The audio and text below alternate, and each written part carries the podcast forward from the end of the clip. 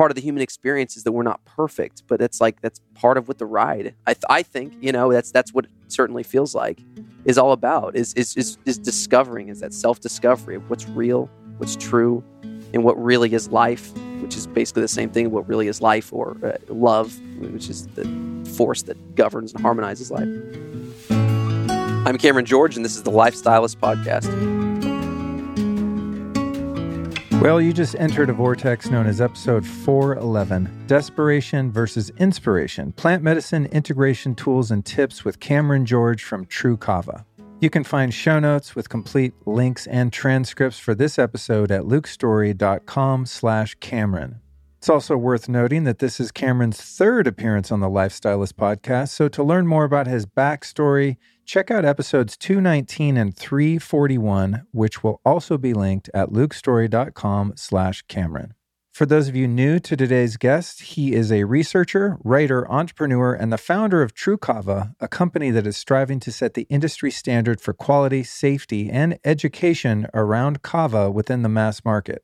Tru Kava is focused on developing scalable, user friendly products that deliver the full therapeutic action of the traditional kava drink, which has been highly prized in the South Pacific Islands for over 3,000 years. Since discovering the amazing effects of traditional kava during his own chronic illness, Cameron spent many years investigating every aspect of kava and has collaborated with many of the most prominent experts in the world within the fields of kava research and historical kava use. So uh, this dude knows his kava.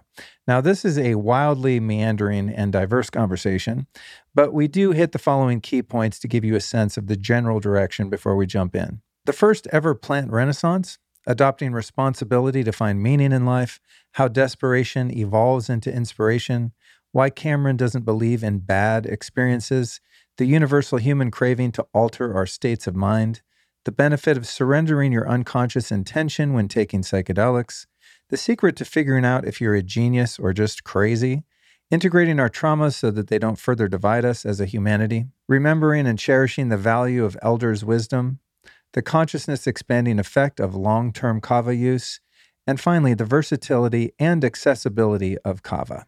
We also go into so many other areas of interest uh, that it was difficult to actually write notes for this because we just went everywhere. But uh, it was a very inspiring and expansive conversation. Before we start the interview, I want to let you know that if you've not yet tried Cameron's Kava products, I highly, highly recommend that you give them a shot. You can find them at lukestorey.com slash tru kava. That's T R U K A V A. You'll also find a code there Luke 20 that will save you 20% off on your first order. Again, that's lukestorey.com slash tru kava.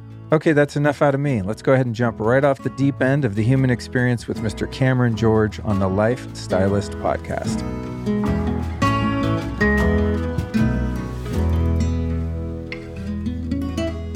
Okay, YouTube and Instagram folks, we're here with Cameron George his third appearance on the Lifestylist podcast. This is kind of a commemorative episode because I first met Cameron. What was that? Four or five years ago. I think three because it was 2019. Ago? Yeah. All right. And I walked by his booth and I saw the word kava, K A V A, and I was like, "What? Excuse me?" Uh, because there at that, well, probably still weren't really any high quality kava products out there, and I really like kava as an herb and a, I would say a subtle plant medicine, maybe not so subtle sometimes. So we started chatting. I was like, let's do a podcast. And we did it. So we're back here again in Austin, Texas at PaleoFX. And I thought, you know what? We better just do this again because there's so much more happening in his life and his company. And uh, we're going to be talking about a number of different things today. We're going to cover some stuff on addiction, the widespread cultural use of kava in the West, as it um, has historically been more of a um, Southern Pacific kind of thing, right? Uh, we're going to be talking about um, uh, what was the other thing? Oh, other plant medicines, kratom, things like that, things kind of uh, gray market, fringe plant medicines, etc. And this is a behind the scenes podcast, uh, which will be beautifully edited later on. So you guys are going to see all the mistakes and you know things that happen when people walk by. You might hear a flurry of voices, and then you can't hear and all that. Don't worry, we got you. This will um, come out as an official release very soon. So tune in for as long as you can or want to. Yes. Before we start, I need you to do me a little voiceover for the audio and just say, I'm Cameron George, and this is the Lifestylist Podcast. I'm Cameron George, and this is the Lifestylist Podcast. That might have been the strongest one yet. people often stammer on the le- like people that have been on the show before too. They're like, "I'm Luke Storey, and this is the Lifestyler Podcast." I'm like, "The Lifestylist Podcast." You nailed it with strength and confidence. All right, here's a slate for video editing in three, two, one. All right, got all our ducks in a row. Do you need this drink? Oh no, not that one. Okay. no. We get the kava down here. We get water. Okay. All right, cool. So, Cameron, I'm going to start this third uh, appearance of yours with a commemorative opening of the Tru Kava can. if I can get my bit tightly bitten fingernails around it. All right, listen to this, you guys. Close up on this mic. Oh, it's a beautiful sound. I love that sound. It always sounds like a beer opening Yeah. to me, and I don't drink beer, but this is like, this is like the not that people that drink beer are unconscious, but this is Yeah. like the conscious man's um, alternative to alcohol. This Tru Kava drink, which I love, and I'm so happy you brought it here. Even cooler, I've got it. I just happen to have for the energetics of the, of the space the Leela um, quantum block here, which I just like to have in every room in which I'm uh, existing. But it's really cool when you put stuff inside this and infuse it with quan- quantum energy. So I'm getting like a supercharged Tru Kava drink. So thank you. Oh, absolutely. We've been handing out these things all weekend here. Amazing. Only thing is, I drink them super fast. and then I'm bummed because it's gone. That hap- at the event last night, I got one at your booth, and I was like, "Look, look, look, look, gone." And I was like, "Why did I do that? Now I don't have it." So um, you've been on the show a couple times before. One of my favorite guests. You're like anytime I talk to you, you're a wealth of enthusiasm, information. You're someone who's constantly researching, constantly working on yourself, building your company. You're a very dynamic dude, and that's one thing that I really enjoy about you. So let's start off. Speaking of dynamics, what is new in the world of Tru Kava? What do you guys have going on in development of products and things you're learning about Kava? How you're uh, really pioneering the industry of this amazing plant medicine? Yeah, we've got we've got so many things in the works right now, and just you know, right now the landscape is, uh, you know, even though it's been a really um, challenging time, obviously, like everybody knows, in the last year, two years, three years here, um, it's it you know, the Chinese have a word, and I don't remember the word, but they do have a word that means both danger and opportunity, right? Risk and opportunity would be more specific, and like I think that we're at that juncture right now. And I think that uh, because we've had so much pressure put on us, both physiologically, environmentally, psychologically, emotionally, collectively, it really has created a lot of opportunity for personal growth and a lot of opportunity to to have our weaknesses exposed, right? And a lot of opportunity to kind of figure out what is it that we really need? What is it that we really need as a culture? What is it that we really need for community? Uh, what do we really need individually too? And so, you know, because of that, like it's definitely given us some clarity. It's like we had a lot of different avenues on the table, specifically with Tru Kava and some of the other projects we're involved in. Of like, okay, we can go here and here and here and here and here. But you know, for me, um, especially after the things that I've been through in my life, I, I mean, obviously the past two years, but going back even further than that, like we passed, we we've talked on past episodes about a little bit about my story, and um, actually, you know, COVID was kind of like another another day of trauma for me that actually wasn't all that bad because you know I spent all of my 20s in absolute almost indescribable just daily hell uh you know trying to just scour to survive in any way that I possibly could you know? And uh you know ultimately what allowed me to do that was just learning uh, you know different forms ways strategies to you know sort of seek self-empowerment through knowledge um, and you know being able to then ascertain a vision out of that knowledge and then create a plan out of that vision and then execute that plan uh, and that's been a long process of understanding that and learning that especially from where i started from. Um, so you know with tru kava we've been working on a lot of stuff right? You know so we talked about you know on on the past couple episodes just kind of like what kava is you know its basic applications the basic science around it you know how i discovered it how i came across it you know how is what we're doing any different than anybody else? Or you know for most people they're just hearing of kava you know for the first time on those episodes or even maybe now uh, because it really is in this wheelhouse of um, of very relevant psychoactive plant medicines, right? That right now, and we had had talked about this before too, as well. Like I I see this time that we're in right now as kind of a renaissance period. Um, but just you know, specifically, a subcategory to that is that we're in the middle of a plant renaissance, a medicinal plant renaissance, right? Where where which is part of sort of a renaissance, you know, you know, rediscovery of a of a nature reintegration process because the pressure that's being put on us is forcing us to sort of introspectively look inside and sort of get reconnected with our existential core and the source from where we came from, which is the collective intelligence of nature, or we'll perish, basically, right? Literally, like we're falling apart from disease, we're falling apart psychologically, emotionally. And, you know, nature is solace and nature is is uh, sanity, in my opinion. So, um, so, so basically, uh, where we kind of, you know, go from here in the conversation is, uh, you know, we, uh, there's there's many aspects that you know that we can expand on from like you said like the addiction aspect of it because the addiction aspect is probably the most relevant to like what kava contributes to the overall you know, sort of plethora of, of compounds um, and strategies that are available. Um, but there's also a, a, broader conversation about plant medicine in general. More most specifically of course we've got you know all the physiologic you know plant medicines that are being rediscovered that are available in health food stores and supermarkets and things uh, more and more. Um, but you know, more specifically, the psychoactive and more specifically, the psychedelic plant medicines, any of the plant medicines that affect and have the potential to expand and optimize consciousness by creating a, a more all-encompassing, complex reintegration of the duality of the brain, the left and right hemispheres that we tend to, under states of trauma, retreat farther into one side or the other, which is why everything in our split groups is split right down the middle. And usually that's predicated by the side of the cortex, the side of our consciousness that is either practical or rational or introspective creative. That oh, that's, be, I never thought about that. That's interesting. Mm-hmm. So thinking about politically the left and right yes, paradigm. Exactly. That's yeah. so interesting. Yeah, yeah, yeah.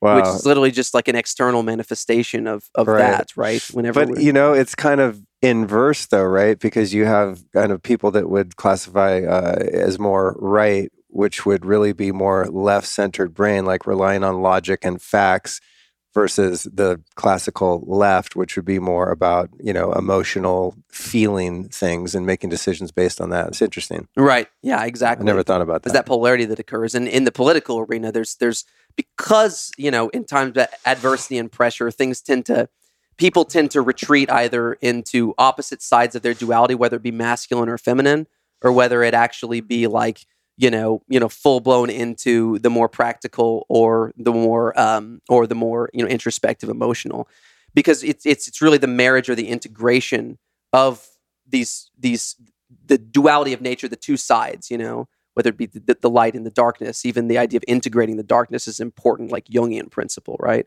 The idea of integrating the masculine and the feminine, right?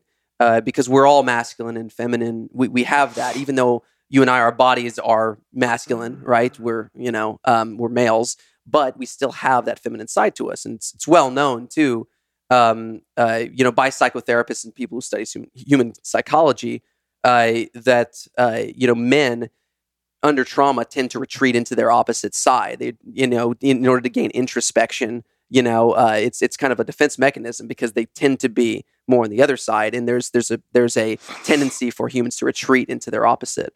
And you know, women tend under trauma tend not all the time. There's all kinds of exceptions to this, especially because you know masculine and feminine can occur in any body and all this stuff. But there's they tend to retreat more into their masculine side to defend themselves, right? You know, um, you know, it's it's basically type that, that more of that aggressive side, right? More of that executive side. But you know, either way, it's just basically it's a retreating you know aspect. It's like the fight or flight. So you're kind of retreating into something that you're not currently inhabiting but then that happens in the left right paradigm is like as far as like as broad scale as actually like the brain and consciousness itself like the two sides of the physical brain that helps you know transceive i guess you would say you know from from you know you know the principle of of i guess more of the morphic resonance principle i guess you'd say uh, uh that that that you know picks up and transceives consciousness and then you know creates that type of um your your perceptual experience in this body in this life Um, but at the end of the day, the combination of both sides of duality at whatever layer, whether it's the all encompassing layer of like light and dark, right, which would be like truth, illusion, all the way down into its more intricate sort of subcategories, which would be all the way down into like the human experience of like, you know, the physical brain, that left right thing, right? But really, it all comes down to duality. But I think where I was going with that is I, I think that an incredibly important aspect to growing as an individual is finding some combination of strategies, um, practices, circumstances, connections, relationships uh, that can help you create more to pull the the duality together and integrate the two sides of your consciousness at every level to the greatest degree that you can right? Because you know for example you know like you know the left and the right you know people who go left and right uh, we all know it's like if if you're someone who's kind of moved more towards the center or that just uh, has gotten to a point in your life where you can look really truly objectively like it's hard and, and probably you know none of us truly fully can fully be objective because we all have our own biases and we're human. But if you can look f- just objectively about you know say the two sides of the of the uh, political sphere um, you know you know you can pick and choose uh, you know where one side is right and where one side is part right and that the rational and the creative and the emotional both actually have their place right? You know whenever you fuse emotion with rationality and practicality you get emotional intelligence right? If you have emotion that's raw and by of itself that comes out from our more primitive side of just the survival fight or flight thing that's just called emotional reactivity and that's dangerous right so, like, whenever people say you need to think more, your mind has to be stronger than your emotions, which is something that a lot of successful people have said. Kobe Bryant used to say that. What I think that he really meant was not that the emotions aren't important. You, your emotions are what make you human; they're incredibly important. But it's the integration of the mind, and that the the the the emotions should be filtered through the practicality of the mind and integrated, so that you can check it against measurable acts, aspects of objective reality. It's like, does this emotion make sense?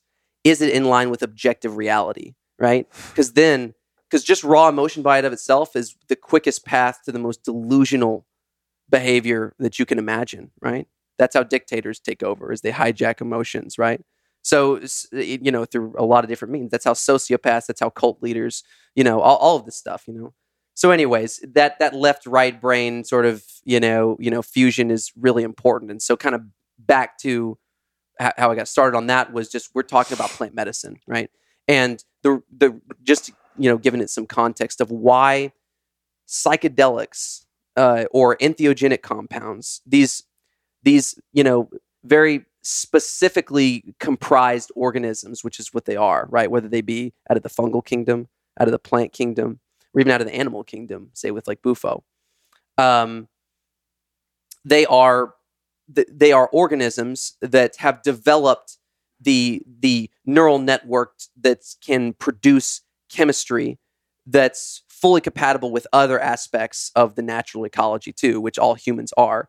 That you know that that can be transferred when one ingests that, and it offers you know, almost like, you know, a connection between two synapses. We talked about last time, you know, we talked about, you know, sort of that that principle of like, you know, do plants, you know, kind of surface at a time of great need because they have an intention want to.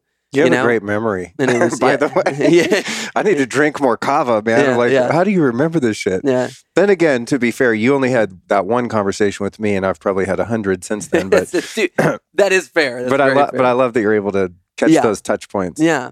But that was an interesting conversation, I thought, you know, because a lot of people are skeptical of that. And you should be skeptical of everything and, and just have it as a thought exercise if it's not provable. But yeah, you know, you know so we kind of touched on it's like, okay, we'll do plants actually, you know, you know, manifest intentionally at a time where they're needed, right? Like how does that plant know that it needs to be inside you or whatever?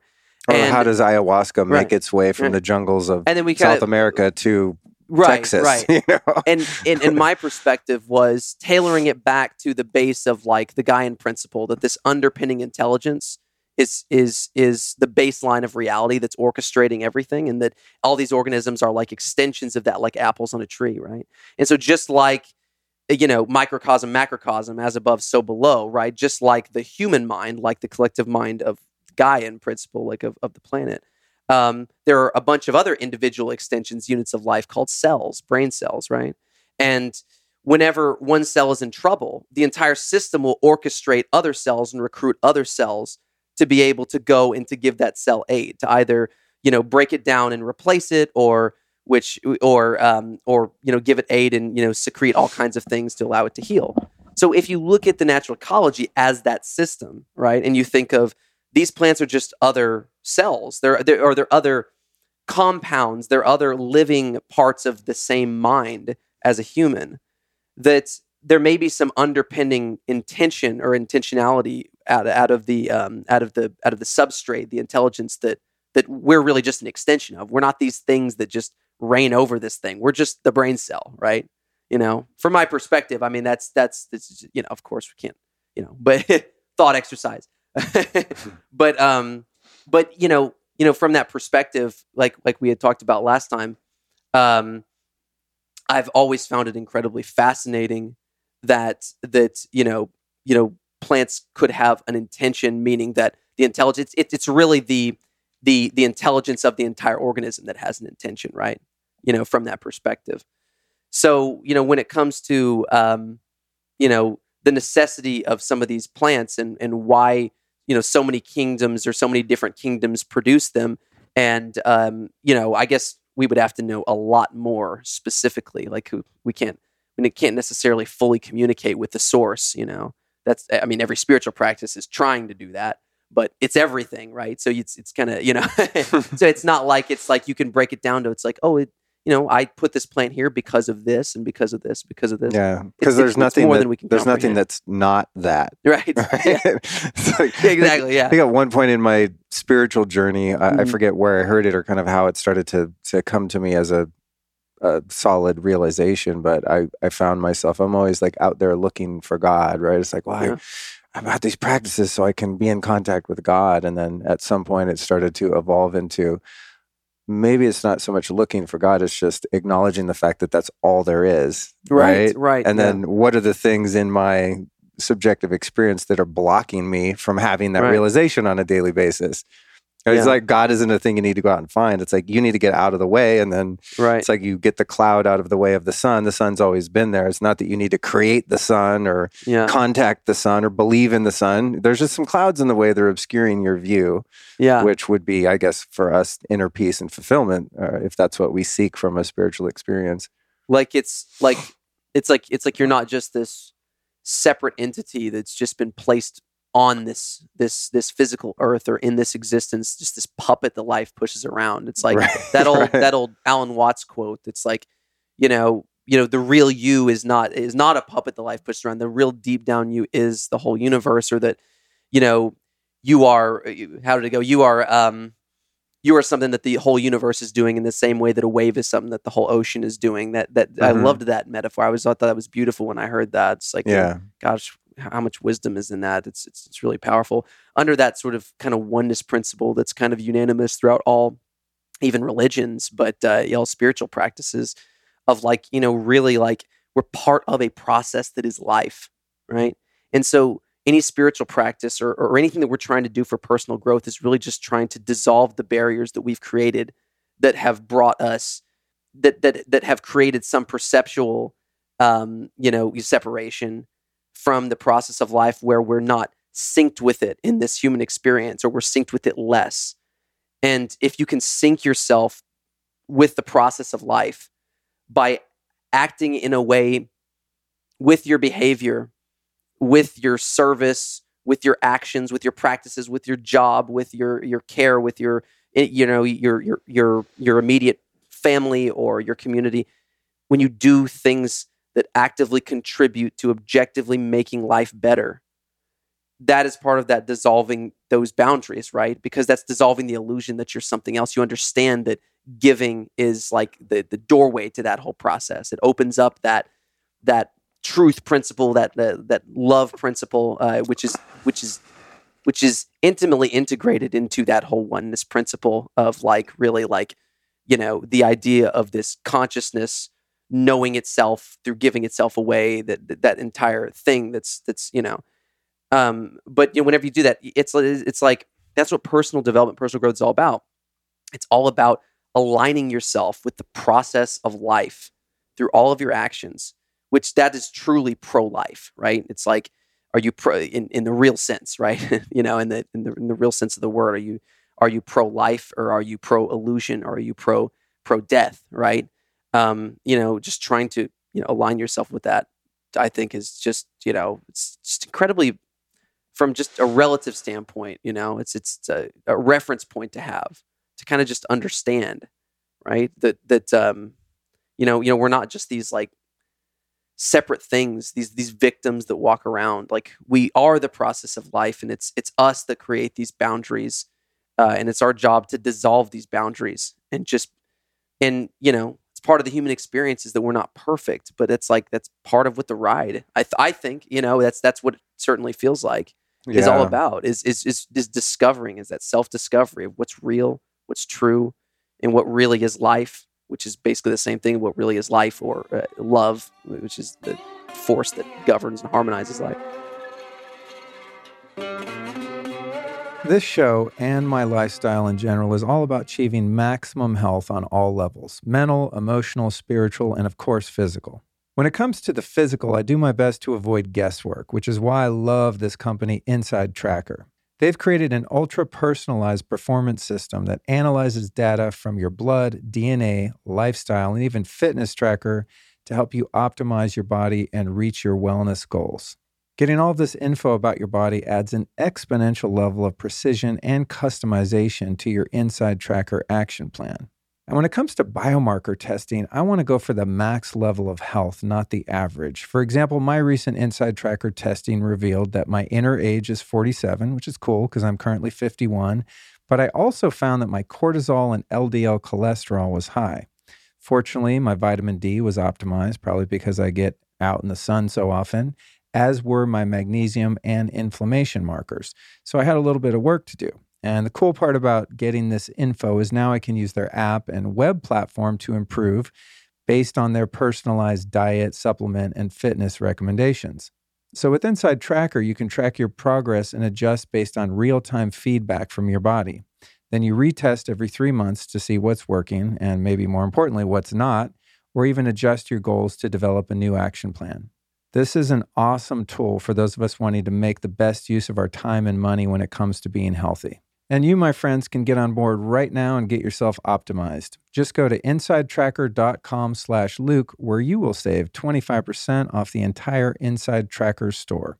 So again, just use the link insidetracker.com slash Luke.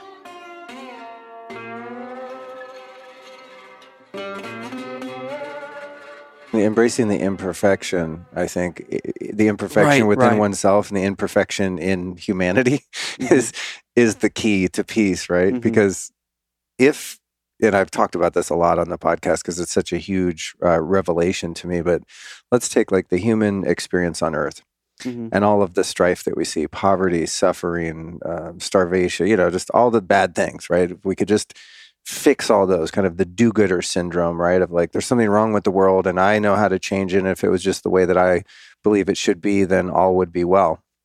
But from the perspective of earthly life's purpose for humanity being the evolution of consciousness, planet Earth and our experience is absolutely perfect for that, right? Right, right. Because you have this imperfection and you have a spectrum of consciousness mm-hmm. in which you can play. You have the free will as an individual soul and a body mm-hmm. to move up and down this scale of what we might call in duality, you know, good or evil, right?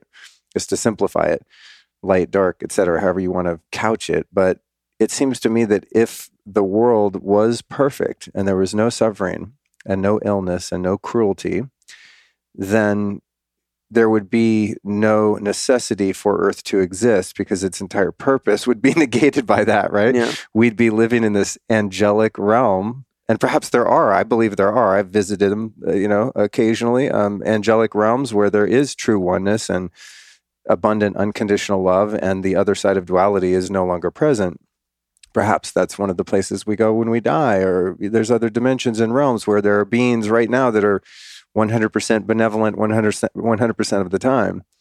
But if that was the purpose here it would already be that way Yeah. but it's not so maybe in that is like embracing the perfection of it and then each of us taking it upon ourselves if we so choose and we're directed by our higher will to do so to work on our personal evolution because we have the perfect playground to do it.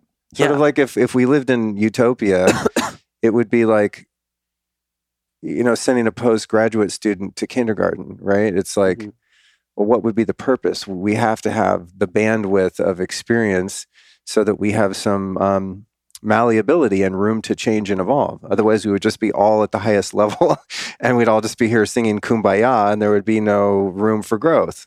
And there would be no perception of the significance, right, and the meaning behind that state of, uh, on that that that level of perfection, you know, that level of greatness, or you know, experiencing it, um, uh, or at, at least, of course, you know, nobody knows exactly, you know, uh, I mean, about any aspects of these conversations, but just you know, from a, a feeling standpoint.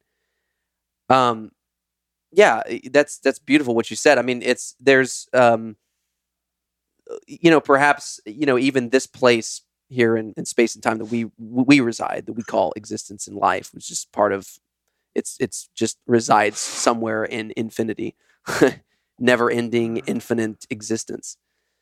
Um you know you know perhaps it's part of a training module. Perhaps it's an interme- it's it's an intermediary in order to instill within us a sense or an understanding or a perceptual experience of significance so that it can be an experience moving to higher levels moving uh, you know dissolving those boundaries and remembering you know who you are you know or the oneness remembering what itself is right? You know and and again this is you know uh, uh, you know philosophers you know you know, greats alan watts others you know always had interesting thought exercises where he would bring the crowd through and you know say things like you know imagine that you could be that you, that you could be anything that you wanted to be in existence. Basically imagine that you were the oneness or you were the base you know. Eventually you would get bored and you would go off and have great experiences that were absolutely perfect. You know you'd go off on great adventures and you could turn into anything that you want. You could manifest any experience. And eventually that would get a little bit boring because it's too easy right and then you start to go down the ladder and go down the ladder and you have every experience humanly possible. And then eventually you would end up in an experience that is you right now you know?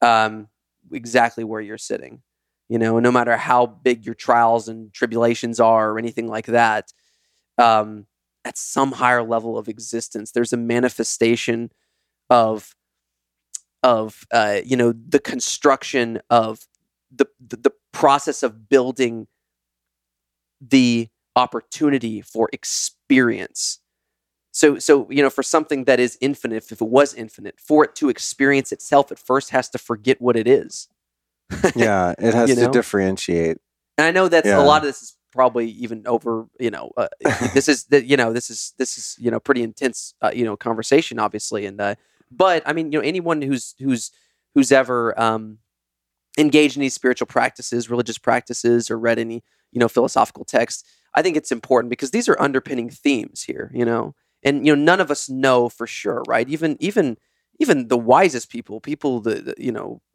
great authors and and researchers, scientists, you know, you know, spiritual uh, practices, you know, gurus, etc. Like even the wisest people can't see all ends because that's part of the human experience. That's something that we know for sure is that we don't know.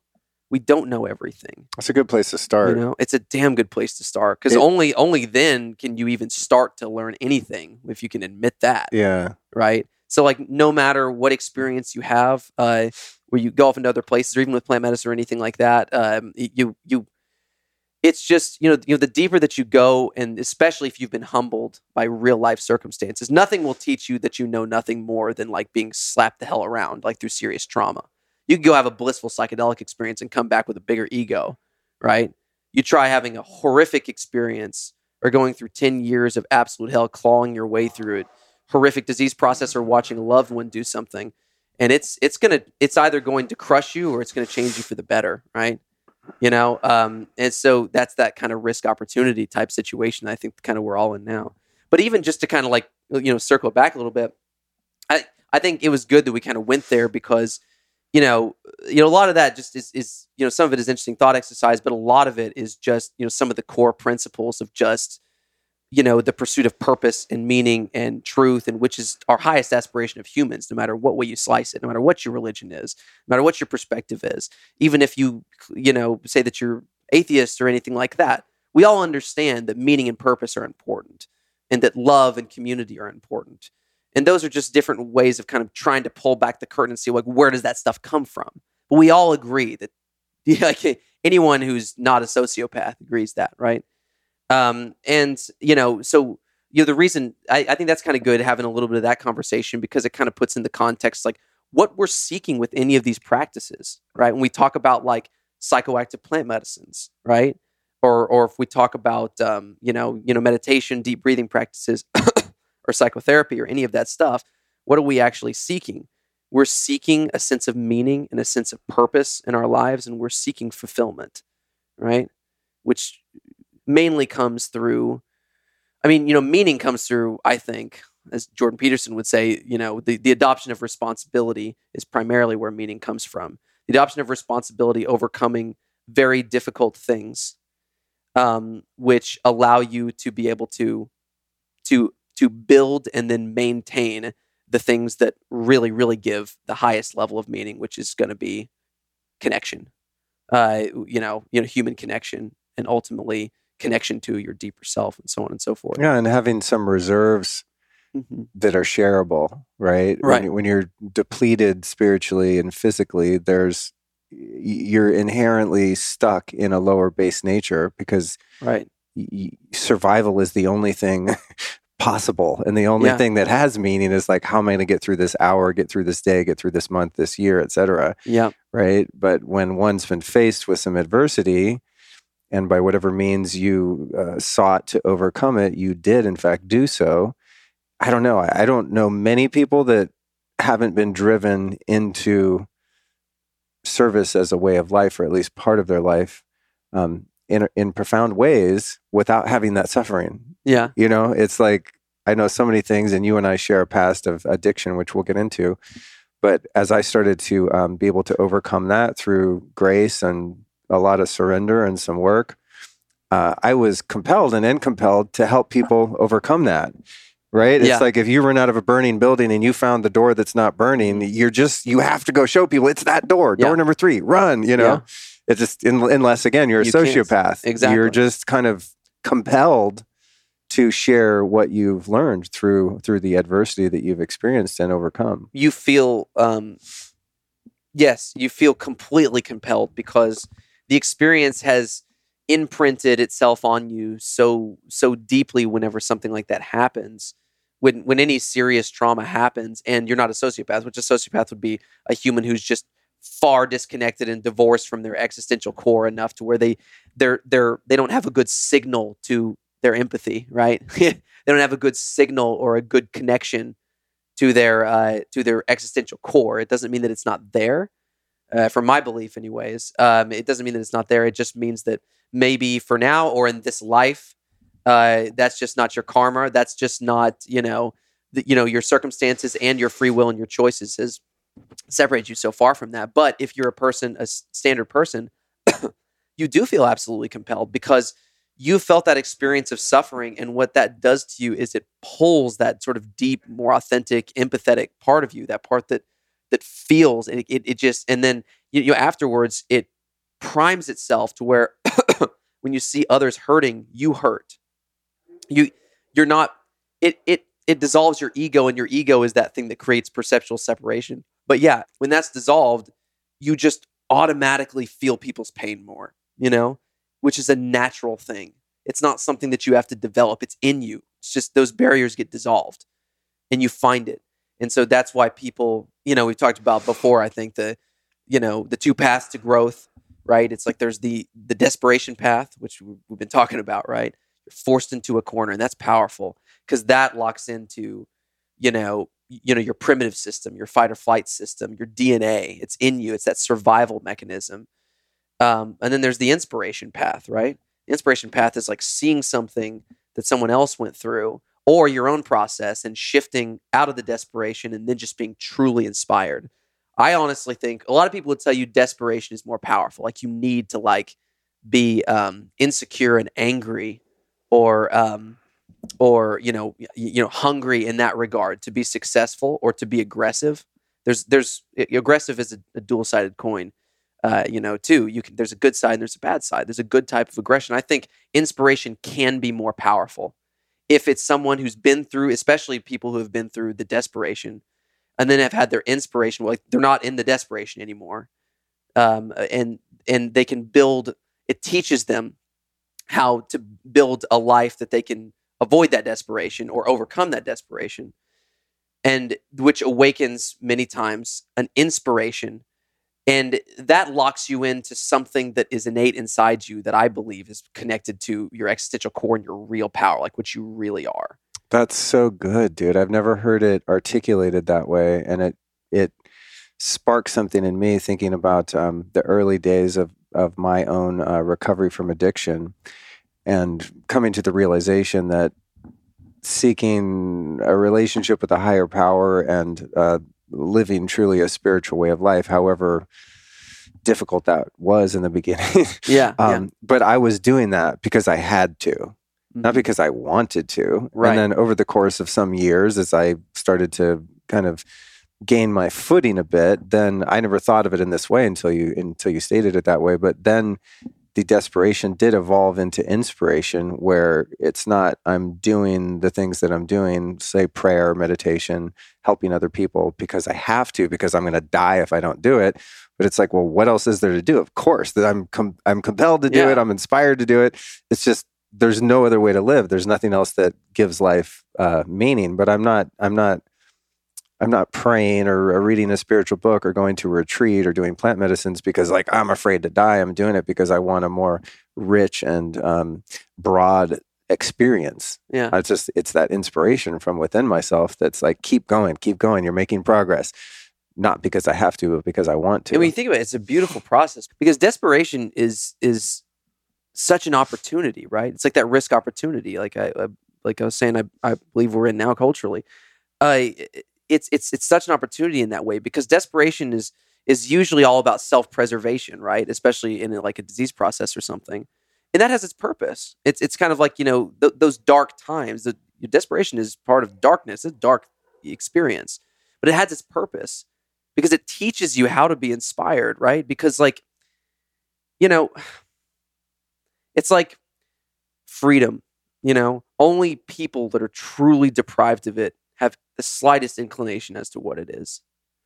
And we're starting to experience a little bit of that in the last couple years here that we live in this bubble in this part of the world that most of us going back, you know, decades have never even tasted. We've never tasted any form of, you know, of of real control or or um, enslavement or uh, you know, we've been able to walk out of our houses for the most part, not worried about being you know, brutally killed by, you know, someone in our government just coming by and saying, I'm going to execute you today, or, or I could get to tell you what to do, where to work, how to, how to, how to think, how to feel, how to speak, how to, all these kind of things. We, we've tasted a little bit of that. And I think that I, I'm optimistic about where it goes, but we, we definitely have, have dipped a little bit into, into some darkness that I think has catalyzed some inspiration in at least a percentage of people.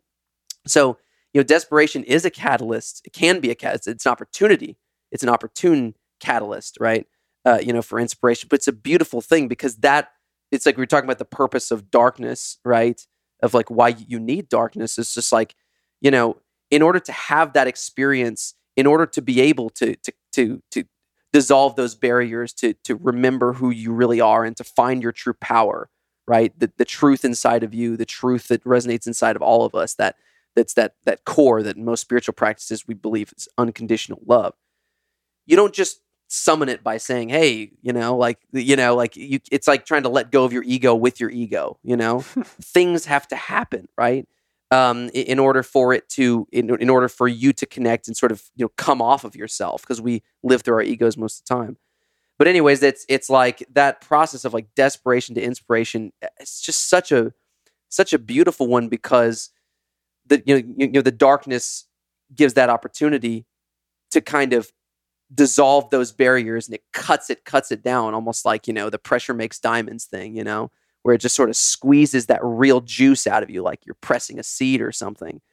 And then it's there and once it's there you know it's kind of like that saying like the truth is like a lion. You don't have to defend it. It, it it defends itself or whatever. There's a part in every person that just whenever you become truly inspired you don't have to fully push yourself all the time anymore like when you're in desperation you're constantly having to kind of find ways to like motivate yourself right so whenever you find a way to push yourself that's good because at times you need to do that but whenever you align yourself with something that's real something that you're meant for something that you're made for and it's pulling you, you have a whole new level of power, right? Real power, right? Um, you know, because then you you're not constantly having to motivate. You're being pulled by something.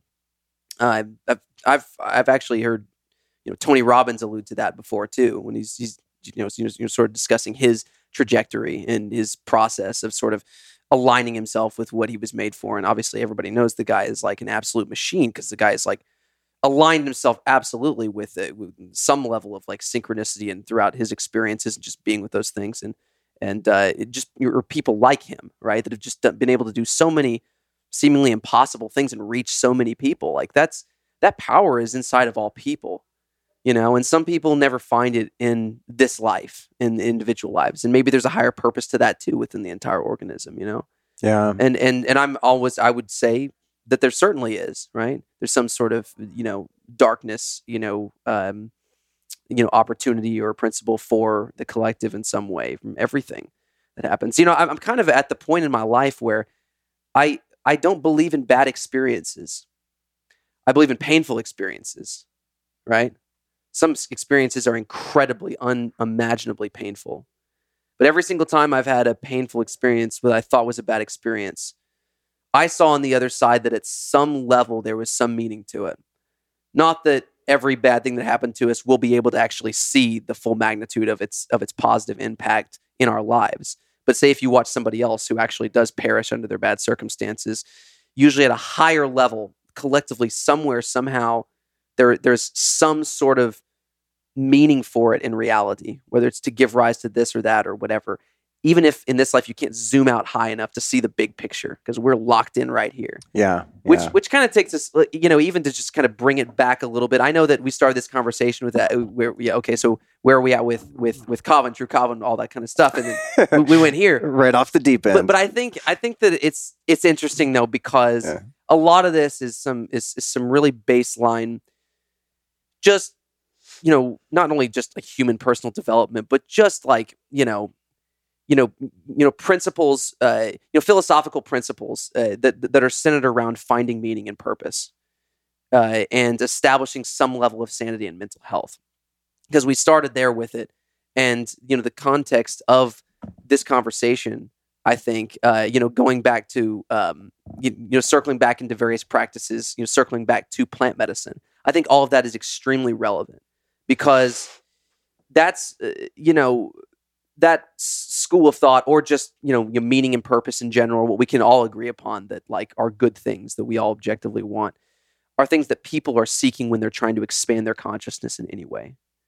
And i think it's good that we went into that because in order to talk about the potential cultural or large scale impact of any strategy that expa- expands consciousness we have to have some context as to what the significance of that is and the importance of it you know psychedelics, for example, they've blown up, right? There's been rediscovered to some degree.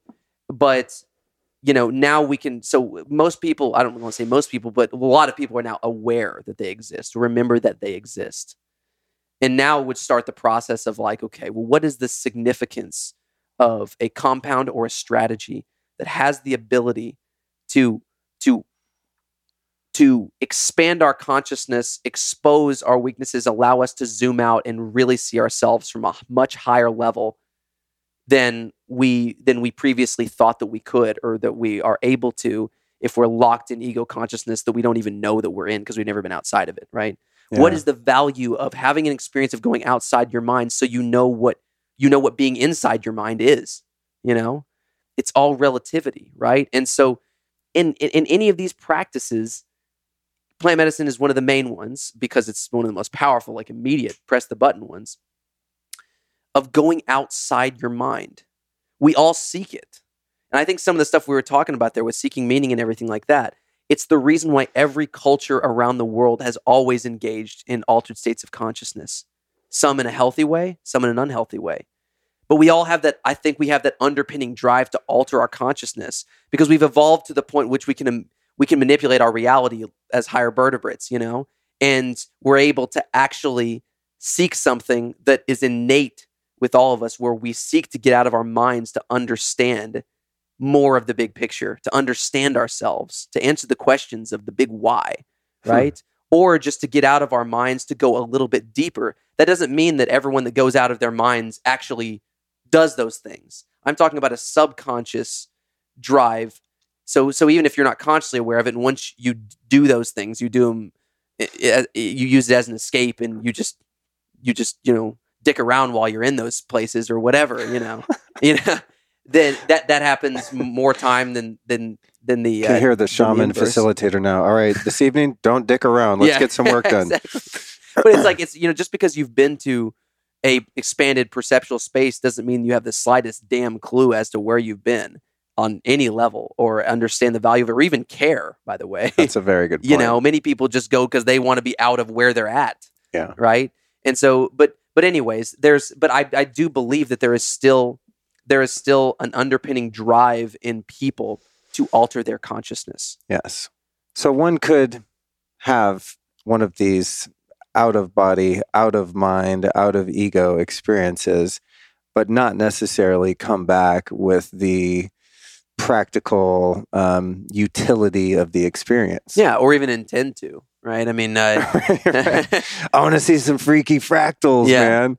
But but the main thing is is that there's really no question. I don't think that there's any way to make an argument for the fact that human beings have an instilled drive towards altering their consciousness. Anyone who's ever written book uh, books on on psychoactive, um, you know, practices in general, or even foods or medicines, plant medicines, it is obvious that we have an obsession with altering our consciousness. Michael Pollan's written about this when he wrote a book about psychedelics. It's a really good book. Um, you know, we do, and I, I think that part of what we're talking about in this conversation is, is at least on the track of you know some of the underpinning reasons why, you know, and we we we have an underpinning obsession. We crave it almost like we crave food or one of these, you know, survival things because we understand we don't necessarily consciously understand, but there's a part of us that's encoded the, the process of life or the intelligence under us that's pushing us to do it. Almost like the uh, the conversation about you know the intelligence yeah. of nature pushing the plant to give something to us. When it comes to biohacking with silver, Silver Biotics is the best kept nano silver secret out there. I've tried tons of silver products over the years and even used to make my own colloidal silver at home, and nothing I've used even comes close to the safety and effectiveness of Silver Biotics. They make a whole suite of products you can use for everything from immune support, oral hygiene, skin care, and wound care, and even an amazing pet formula. I always keep this stuff on hand at home, and especially when I travel. Silver Biotics basically serves as my own little first aid kit and pharmacy. It's also much stronger than the other silver products I've used in the past. In fact, independent studies have shown their medical silver gel to be 10 times more effective than products with up to 3,000 ppm of silver, which is a geeky way to say it's super strong. It's also more bioavailable. The particles of silver are not neutralized in the body, unlike other forms of silver. And if you consider antibiotics, they have only one mechanism of action. This is why when a less strong antibiotic does not work, you got to move on to another stronger one. But this technology does it differently. They created a metallic nanoparticle with a thin silver oxide coating. This means their Silver Sol technology has multiple forms of action. Because of this, you need way less of their nano silver particles to accomplish the same thing as you would with other ionic or colloidal silver particles. These products are truly next level and useful for such a wide application. So I highly recommend you give them a shot. So just go to silverbiotics.com. And when you get there, the code Luke30 gets you 30% off your first order. And the code Luke gets you 10% off ongoing orders. So again, that's silverbiotics.com.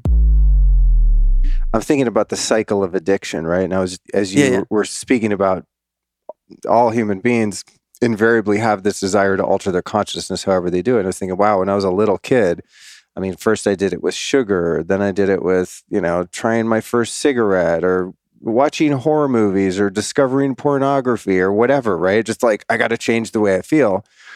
And for the first half of my life, it was all about um, the avoidance of pain, right? It Yeah. was out of that desperation.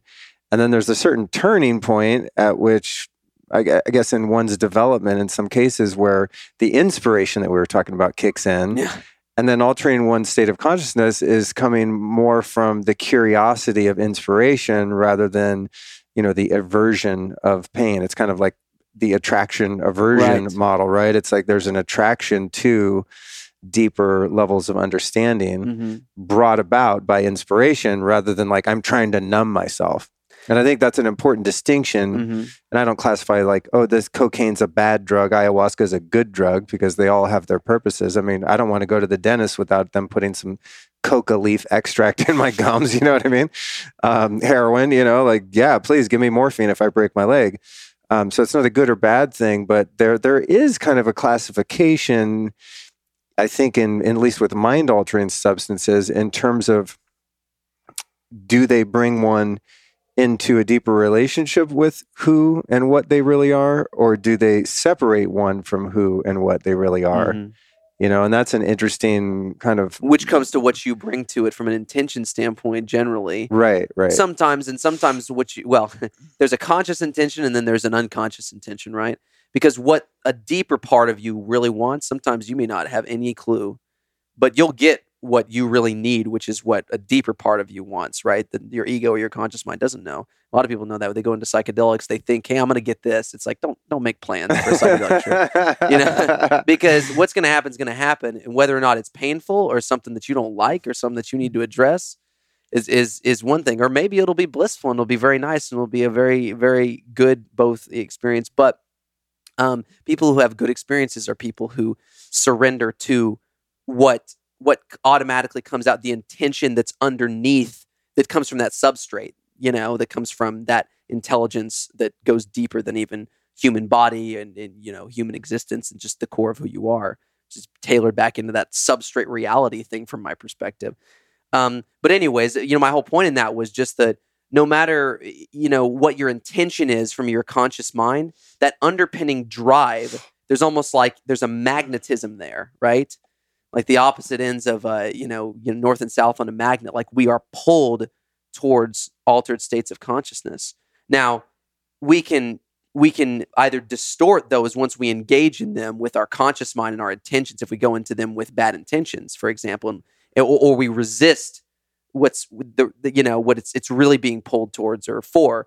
Um, so if we engage in it from a desperation standpoint to escape pain then we're going to it for an escapism purpose in which you usually don't get great experiences or you just get meaningless experiences. You see good fun things you know? Uh, but uh, and you can have a blissful experience where you're you know running around in blades of grass and in kind of a state of astonishment or whatever. Um, but if you set the intention from an inspiration standpoint, that's where the personal growth comes because you're saying I want to dig deep, and you conscious you you consciously focus on those barriers and where are those things so I can pull out the weeds instead of just trying to go from the lawn with the weeds onto the nice lawn and roll around. You know, uh, great metaphor. yeah, and actually quite realistic. Yeah, You- right. You know, if you think about sure. something like yeah. like mushrooms, I mean, Yeah, exactly. Anytime I've been outdoors and taking Mhm. mushrooms, I mean, there's been times where I have some realizations, but there have been many times where I'm like, look at this fucking grass. Remember Terence McKenna used to say, "Don't give in to astonishment." That was like his like his Ah, yeah. main like recommendation for psychedelic experiences because he said you'll just get lost in escapism, right? right. It's like th- right. that was that was why he said that, right? yeah. Because you can you can you become fixated on an anthill and Mhm. just be like, it's one thing if if you're astonished and, and you see the beauty in it and, and it, it leads to a deeper, uh, you know, th- thread that's wired into your your own internal state of it. You have all these realizations that can happen. Uh, but if you just are just staring at it, it's like, whoa, that's trippy. then then it's then you know you can get lost in that kind of escapism thing because it looks cool in that moment or whatever. So so you know the main point is is like intention can certainly affect it, but this underpinning drive is there.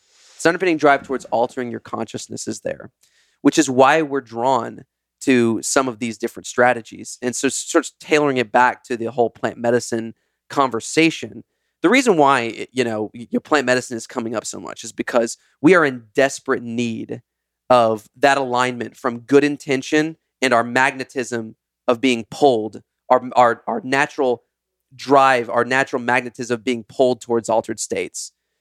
Like it's clear that these things are surfacing in conversation. People are seeking them out, and we are in desperate need of of of of a proper alignment of good intention, of inspiration, inspirational intent, um, aligned with our natural drive towards altered states. And whenever we do that, we're interested in going into altered states that expand our consciousness, expand our awareness, that help us grow, to help us dissolve those perceptual boundaries, to help us to get back to the core, the framework of who we really are, and help us to actually align ourselves with the process of life we talked about earlier, which is everything that's good and conducting ourselves in a way through which life improves. Which, if there ever was a meaning to life, this is something that we can all agree upon is conducting yourself in a way through which life objectively improves, right? To which your sip is floating higher, not sinking, right? Yeah, right? And it's like if you're doing things mm. which life improves, then that's meaningful and you're aligned with something that will fulfill you, right? It's like that um, that principle: "By their fruits you shall know them." Yeah, right. That's something that yeah. I that I often think of, and I maybe more than think of, just mm-hmm. kind of mm-hmm. apply to any endeavor. You know, it's like, huh? Let's just objectively take a reality check here and yeah. say is what I'm doing making life worse or better? You know, you can break it down to something so, we're getting pretty deeper, but you can break it down to something so fundamentally yeah. simple. And this was a huge, I think, um, uh, barometer or, or test when I went from being 22 years stone cold sober as a former addict and alcoholic to exploring plant medicines and mm-hmm. psychedelics. I mean, it was something I was extremely thoughtful about. And, um, and in, in in which I had to exercise a lot of discernment and self checking. You know, what am I what am I about to do here, right? And in the course of the past few years that I've been with some degree of regularity exploring these realms, I've gone back to check myself. Are you cool, Luke? what do you what do you do again? Another ceremony, you know? Um, but I do step back, and I think over the years I've gotten uh, uh, uh, fairly skilled at being honest with myself, um, as objective as one can be about their own, um, you know, behavior and, and results of that behavior. But I have looked at it and thought, huh, man, this is crazy. You know, I'm doing financially better than ever. Uh, my, you know, significant other, my wife, my relationship, the healthiest ever. My desire to have a family that I never had and I was terrified of. Um, just every physical material manifestation um, of of my thoughts, feelings, and thus behavior has improved on a very measurable metric that is undeniable to anyone who would look at my life and go, man, he's really gone off the deep end. He's going downhill, like back into his old patterns, or he's on the verge of a relapse. It's right. like, no, I'm doing better than ever before. Mm-hmm. In a very concrete way. Mm-hmm. Not to mm-hmm. say that you know there isn't plenty still to work on, and I'm I'm here for it.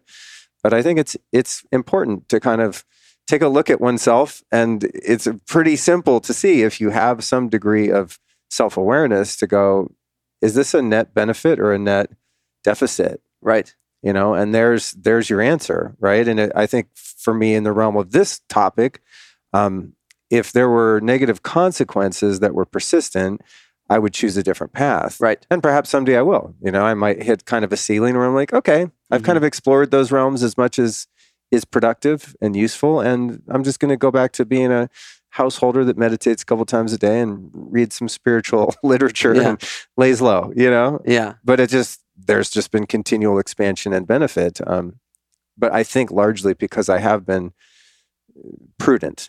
Right. You know, right. and it's, I mean, there's so many opportunities now, as you said, this prevalence of psychedelics in, in our culture. I mean, unless you live somewhere very conservative or remote and it's just not part of your social circle, I think if you put any effort into seeking these experiences, they are widely available. Right. Yes. Um, and and in my sphere of, of friends, um, it's very available, and there are opportunities all the time. And I'd say ninety percent of them that come into my um, you know awareness, it's like nah.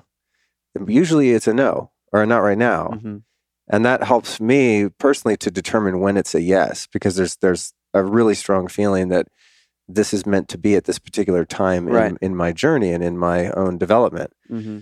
but that discernment is really important because I think if one was just willy nilly about, you know, exploring these realms, there could be some pretty dire consequences. And, and this is widely reported of people having bad trips and, Yeah. you know, yes. doing 5-MeO DMT and not coming down for six months. you know, I mean, Yeah. it can get super squirrely. So I, I like to, you know, just couch these topics sometimes in like, you know, an air of prudence, discernment, caution is wise, but it's also something that one can develop by looking at the results. Yeah. Right. You might and, have kind and- of a and finding an objective way of of of measuring your outcome by by measuring the fruit that it's producing. Yeah. right? Yeah. and, and understanding that there are things that are objectively healthier and objectively not healthier is is is is your career improving, uh, your resource allocation improving. Are you, are is your life more stable?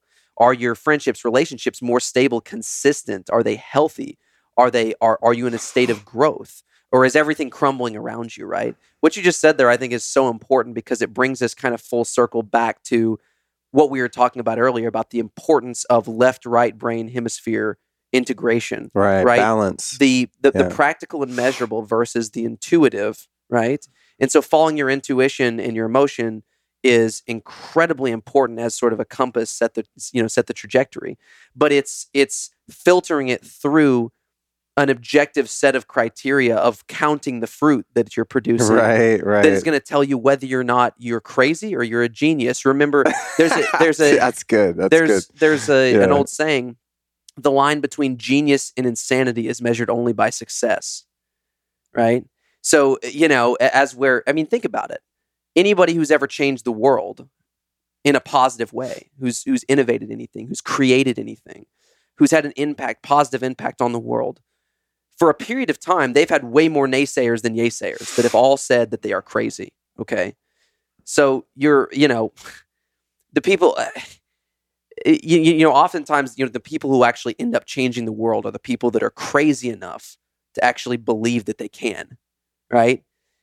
And you know it's it, that's basically it's like if you're entering into any expanded state of awareness in your life right through any you know, whether it be a, you know an individual experience uh, an, an exploration of this that just puts you on a path or you're just going down a path where you are that's in uncharted territory that integration is so incredibly important of yes you need to have that sort of that sort of chaotic um uh you know all encompassing introspective risk taking even emotionally uh you know charged side of yourself. Because the emotion is like the path mainly to inspiration. It's what the, the feeling of emotion you know because because inspiration and meaning is a is a feeling. But if it's emotional intelligence, then you actually get to align yourself with something that gives you true inspiration that's real and not something that just feels good. You see what I'm saying? hmm Yeah. Which is it's just so important. And I think most of this conversation, even though you know people listening might think, "Oh, this has gone in some all kinds of directions," but but I- but uh, you know, really, it really this this does it kind of comes full circle to the importance of investing in, um, well, you know, uh, you know, obviously personal growth and development through, you know, you know, practices that help to balance your your, your perception. You know, balance the duality and properly integrate duality. Meaning, like if we're talking physiological left right brain, we're talking in that sense.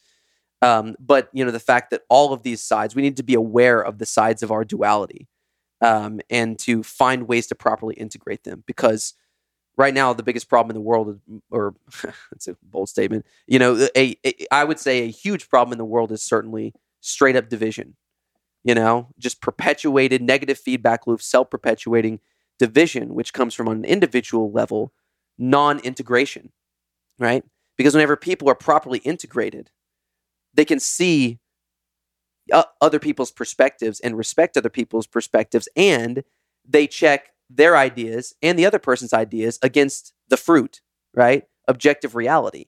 And so you end up agreeing a lot more because the fruit uh, ultimately is the proof of like what uh, it, it's the sum of how many of my ideas are working and how many of your ideas are working and then we measure it and that's really what the scientific method was before it's hijacked through, through various means uh, was was meant to do right? It was to take our inspiration but ground it into a practical measurable countable counting fruit that you're bearing um, you know you know sort of system methodology that it doesn't matter what i think or you think i have my ideas and we chase i chase my ideas you chase your ideas but at the end of the day, we count our fruit, you know. and, and if I got more fruit than you, and you, if I have eight pieces of fruit and you have none, clearly what I'm doing is working, and and that's what it's it's it's meant to understand. And that right there is really where science and spirituality intersect, right? Which is like also duality, left, right, all that kind of stuff. Because science would be more obviously the practical, analytical, the measurable, counting the fruit, etc. And then obviously the um, you know you know spirituality would be more like the pursuit of truth the introspection, just the the broad exploration, just looking at the big picture, not focusing in and then actually, you know, you know, taking you know snippets and executing individual things for specific experiences. Um, you know, so you know the fusion of those things is like just absolutely incredibly important, and that's where science and spirituality really do intersect, and why it's not one or the other, right?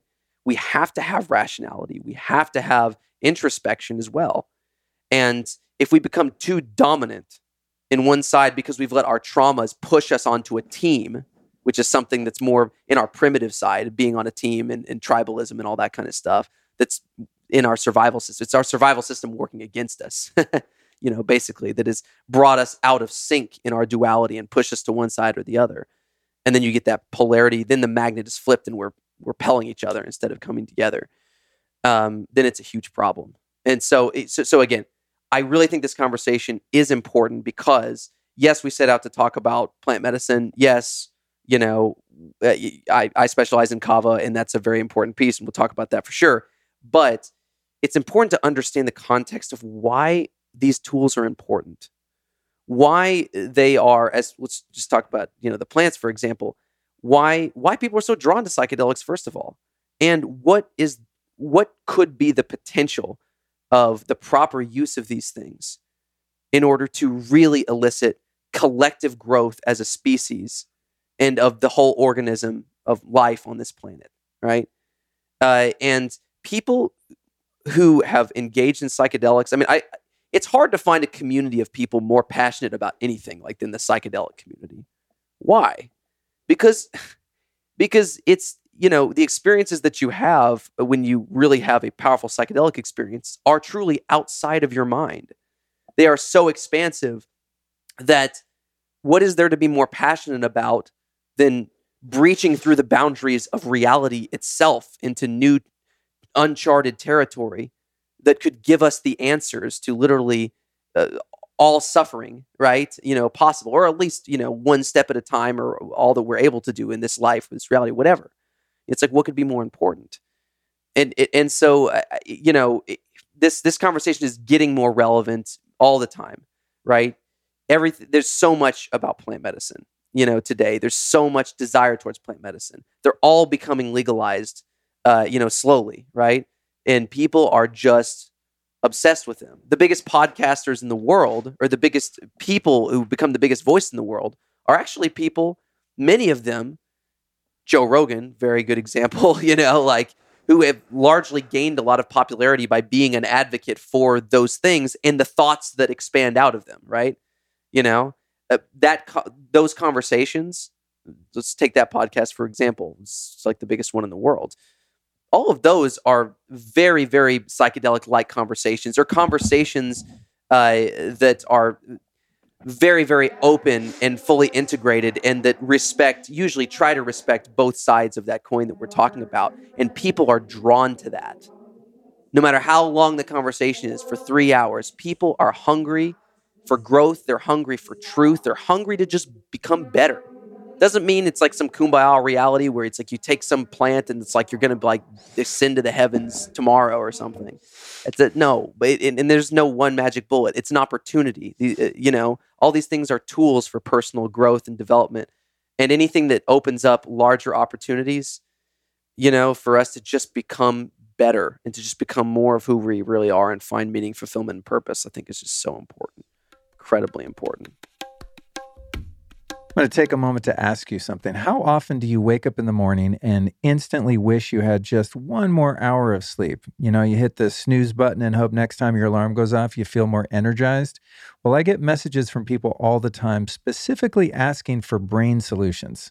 So they usually mention things like brain fog, low energy, poor focus, and so on. Well, I recently found a truly incredible solution to all of this called Nootopia. They specialize in personalized brain supplements known as nootropics. Taking this stuff is like flicking a switch and turning your brain on within the first 10 minutes of waking up in the morning and feeling totally engaged, focused, upbeat, and productive no matter what life throws at you. I actually had my dose of Nootopia this morning and I'm feeling quite focused and perky. And I've experienced this effect over the past few months since trying Nootopia. These guys have legit created the most advanced brain support and cognitive enhancement system that I've ever tried. And uh, I've tried a lot of them. It's kind of like a do not disturb feature for your brain. And unlike other products in this category, there are no crashes, jitters, or side effects. I'm actually shocked that these formulas work so well without making me feel uptight and tweaked out, which is often the case with things that can be stimulating to the brain. So I highly recommend the Nootopia system for anybody looking to take their focus, creativity, and mood to a new level. So to turn your brain on, go to nootopia.com slash Luke and enter the coupon code Luke10 for an extra 10% off. That's N-O-O T-O-P-I-A. These guys are so confident that their stuff works. They also stand by their products with a 365-day money-back guarantee. So this is a no-brainer for your brain. Again, that's nootopia.com slash Luke, and the coupon code is Luke10 for an extra 10% off. So yeah, so we could talk Yeah. specifically about plant medicine now if you want to. That is is that not what we just did? No. Yeah, yeah. um, I want to tell everyone that the show notes for this episode can be found at lukestorey.com slash Cameron. And we'll also have a link uh, in the show notes to Tru Kava with a discount code that I forget right at the moment, but I'm sure we have one. And also we'll put your past episodes linked in there too, because Mhm. like your story is incredible. And we've touched on it both in our both uh, Mhm. prior conversations. So I kind of have avoided it this time because I don't want to be redundant for people that heard it. But your story is fucking awesome too. And maybe we can kind of tie in addiction at some point. But I want to let people know again, lukestorey.com slash Cameron. Any links, books, anything we've talked about will be found there. Um, so one thing I wanted to actually see if I could find to put in the show notes, and I want to share it with you too. I could text it to you what, if and when we're able to find it. But the other day, I'm like scrolling on Instagram, and or maybe it was someone sent me. I think it, it was a TikTok video, and it was um, I don't know if you've seen this, where people have figured out how to put basically little microphones on plants, and the Hmm. plants actually talk or make music. So essentially, they they kind of get these ultra sensitive microphones put them on plants and then run those through an amplifier and, and plants make songs and kind of have language it's really trippy so someone sends me this tiktok and it's a big reishi mushroom grown in a Mm. lab and the fucking mushroom is talking it's talking i mean it's, it's that's the only way to describe it Mhm. and it's talking in this alien like ET language. Insane. I mean, that's just like one example of how much we don't know, and and kind of the arrogance of the collective human consciousness to think that we're the only sentient beings that carry intelligence. You know, back to what we were talking about earlier of the the possibility of perhaps some of these plant medicines like kava or kratom or psilocybin or any of them kind of starting to emerge into culture perhaps with the motivation from god head or consciousness as a whole not that like i think oh this plant is a living being and it's like i'm going to fly from peru to california you know not in in that kind of simplistic sense but just in the macro that these things do have an intelligence because they're part of the greater intelligence of creation itself, right? And so creation is kind of working its intelligence through something like a reishi mushroom that then is mic'd up and starts talking to you. Yeah. You know? And so it's just really fascinating to me um, as a Westerner to start to come to these realizations. But if you tap into the indigenous cultures of history, uh, they predominantly already know this. It- this is like big news to me because I see a reishi mushroom talking, and Yeah, you, yeah. you could talk to a South American elder and Native American, you know, elder, and they'd be like, "Duh, we've been telling you guys this for twenty thousand years or whatever," you know. And anthropologists think that it's just metaphorical. They're like, oh, these people just, you know, they just kind of like are poetic or something, you know. Yeah. And, and they are, you know. And, I mean, shamans, you know, certainly can be, but it's it's like, well, no, they've they've lived very very close to the natural ecology and to each other in, in a sense of community. It's where we've created a lot of these artificial boundaries, barriers, boxes, um, you know, and just just just endless sort of segments of divorcement from nature through which we've kind of lost some of those signals, right? We've become numb to them, right? We've Yeah. atrophied. It does, you know, it- Atrophied is a good word. Yeah, Mhm. yeah. My my wife Allison recently uh, published a book called Animal Power, and it's all about the intelligence and symbolism of the animal kingdom. It's a hundred animals. A little shout out to Allison's book there. It's incredible. You can find it at. No, I'm just kidding. We'll put it in the show notes. but you know, when I first um, got involved with her, and and and she's a shaman and works in ways that I don't totally understand. Perhaps I'm atrophied a bit, and so she's starting to write this book and she's explaining to me the you know the wisdom of the owl or the caterpillar and and these different things. And i'm you know respectfully curious but kind of like you know just because an eagle flies by it doesn't necessarily mean anything right? Because it's that reductionist sort of yeah, materialistic pragmatic part of me that just thinks oh it's a coincidence. But it's sort of like and i want to get your take on this in in terms of the the animal and plant kingdom and just our natural environment here on earth it seems like you kind of end up in either nothing is random and nothing is accidental or everything is. And there's this nihilistic sort of defeatism in the everything is random and it's a lot less fun. And it's sort of like well why pursue any understanding if it just is all meaningless and we're all floating on a rock right? And it's just like destiny is predetermined. So i'm beginning to lean more into that. What if everything including that eagle flying by or the the reishi mushroom having its own language Mhm. what if all of that does in fact have meaning and that i have just become atrophied as a as a coexisting being here on this planet whether it's by you know the medicines we've been speaking of or not or just other ways but how about just kind of changing my degree of open-mindedness to just consider wow maybe there is a lot more going on here than meets the eye. And being open to and curious about all levels of consciousness and intelligence and inspiration as it comes into our awareness. In other words kind of putting up one's antenna for maybe there are signs that aren't just hocus pocus.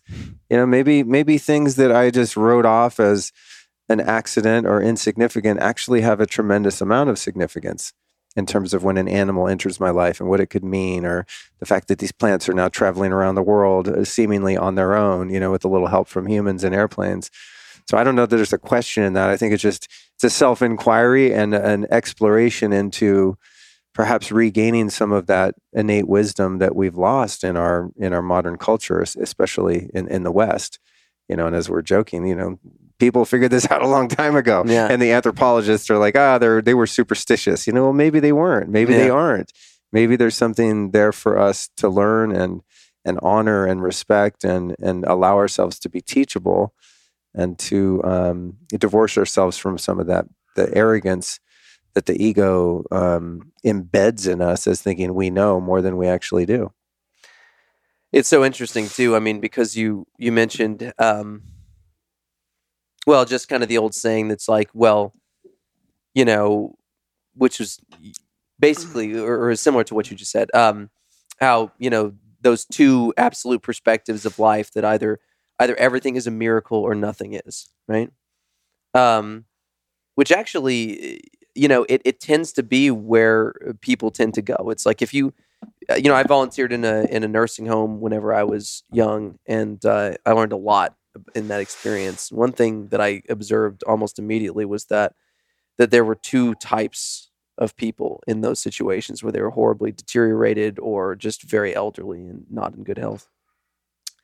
There were people who were the sweetest, nicest people who saw the meaning in everything that that that were you know totally at ease with where they were at that uh, that that had uh, you know a sense of like this is where I'm at you know I've lived a great life that kind of thing. Just you know very very peaceful people.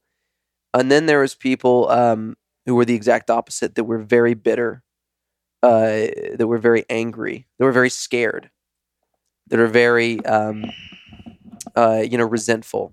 And the worst thing they're full of regret right?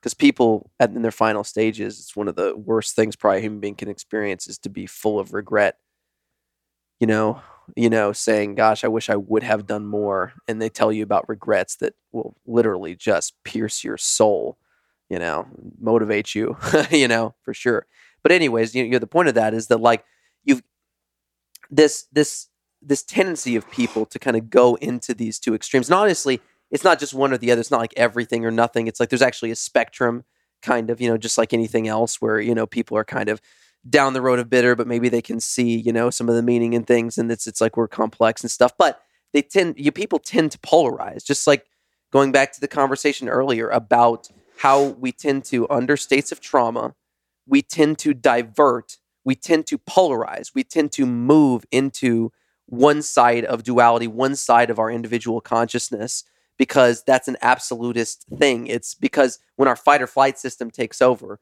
fight or flight is a very absolute thing. It's fight or flight. It's very clear.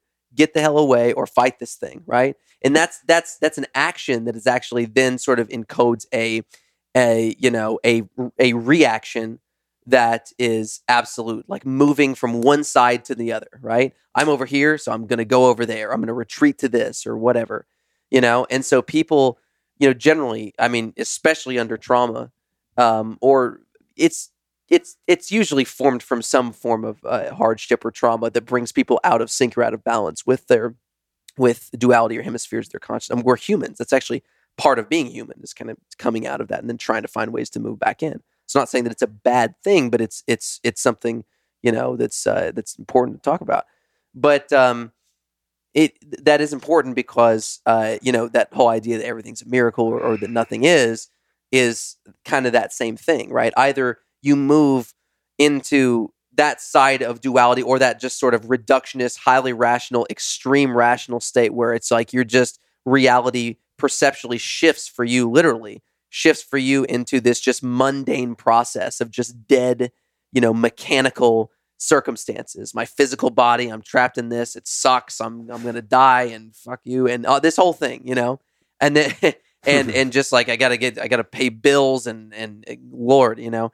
Um and uh you know, and then there's the side of things that's really kind of the other side um that kind of sees the meaning in things that's um but not that doesn't necessarily see like the individual or the rational, which actually would be more of what a lot of indigenous people are because they didn't they didn't live in the era of like rationalism. They actually, in in many ways, probably became you know more straight introspective than they were um, you know highly highly analytical or overly analytical, but still had to be practical because they had to survive during harsh circumstances. So many were actually probably more balanced on that front. Um, but uh, you know, it's like, you know, going to these opposite sides or going to these extremes, right? Of like everything is a miracle, meaning that you can kind of see everything for more of what it is and you can kind of see the big picture through your introspective, more creative side. Um, or you're locked into individual, what's right in front of you, just dead and reductionist. Because that's kind of what analysis is. It's like it's like sequencing. It's like one individual process at a time. You just see what's right in front of you and what's literally like right there, right? Um, so again, you know, you know, another example of how you know duality is sort of, you know, you know, tears apart that that integration, um, and you have people in those two categories, you know, um, and that and that's I believe that's one reason why people can be so far apart on how they see reality. Because at the end of the day, this whole conversation that we're having around around consciousness, around perceptual duality, which is really what what we're talking about. Um, left, right, light, dark, you know, you know, creative, rational, um, uh, which are just you know sub, you know, sort of layers of of of the same principle. This this entire conversation around this um, is sort of relative to our ability to be able to perceive objective truth. We all can agree that there is an objective truth that exists outside of my perception or your perception, right? For example, which is great because we can we can measure the fruit, right? We can measure that through the language of science and mathematics, which is great about the time that we live in today if it's kept in balance. For example, if I go on top of this roof, I step off the roof. I can believe that I can fly, right? Subjectively, I can have an emotion. I could take a drug that could give me an emotion, be like, I can fly off this thing.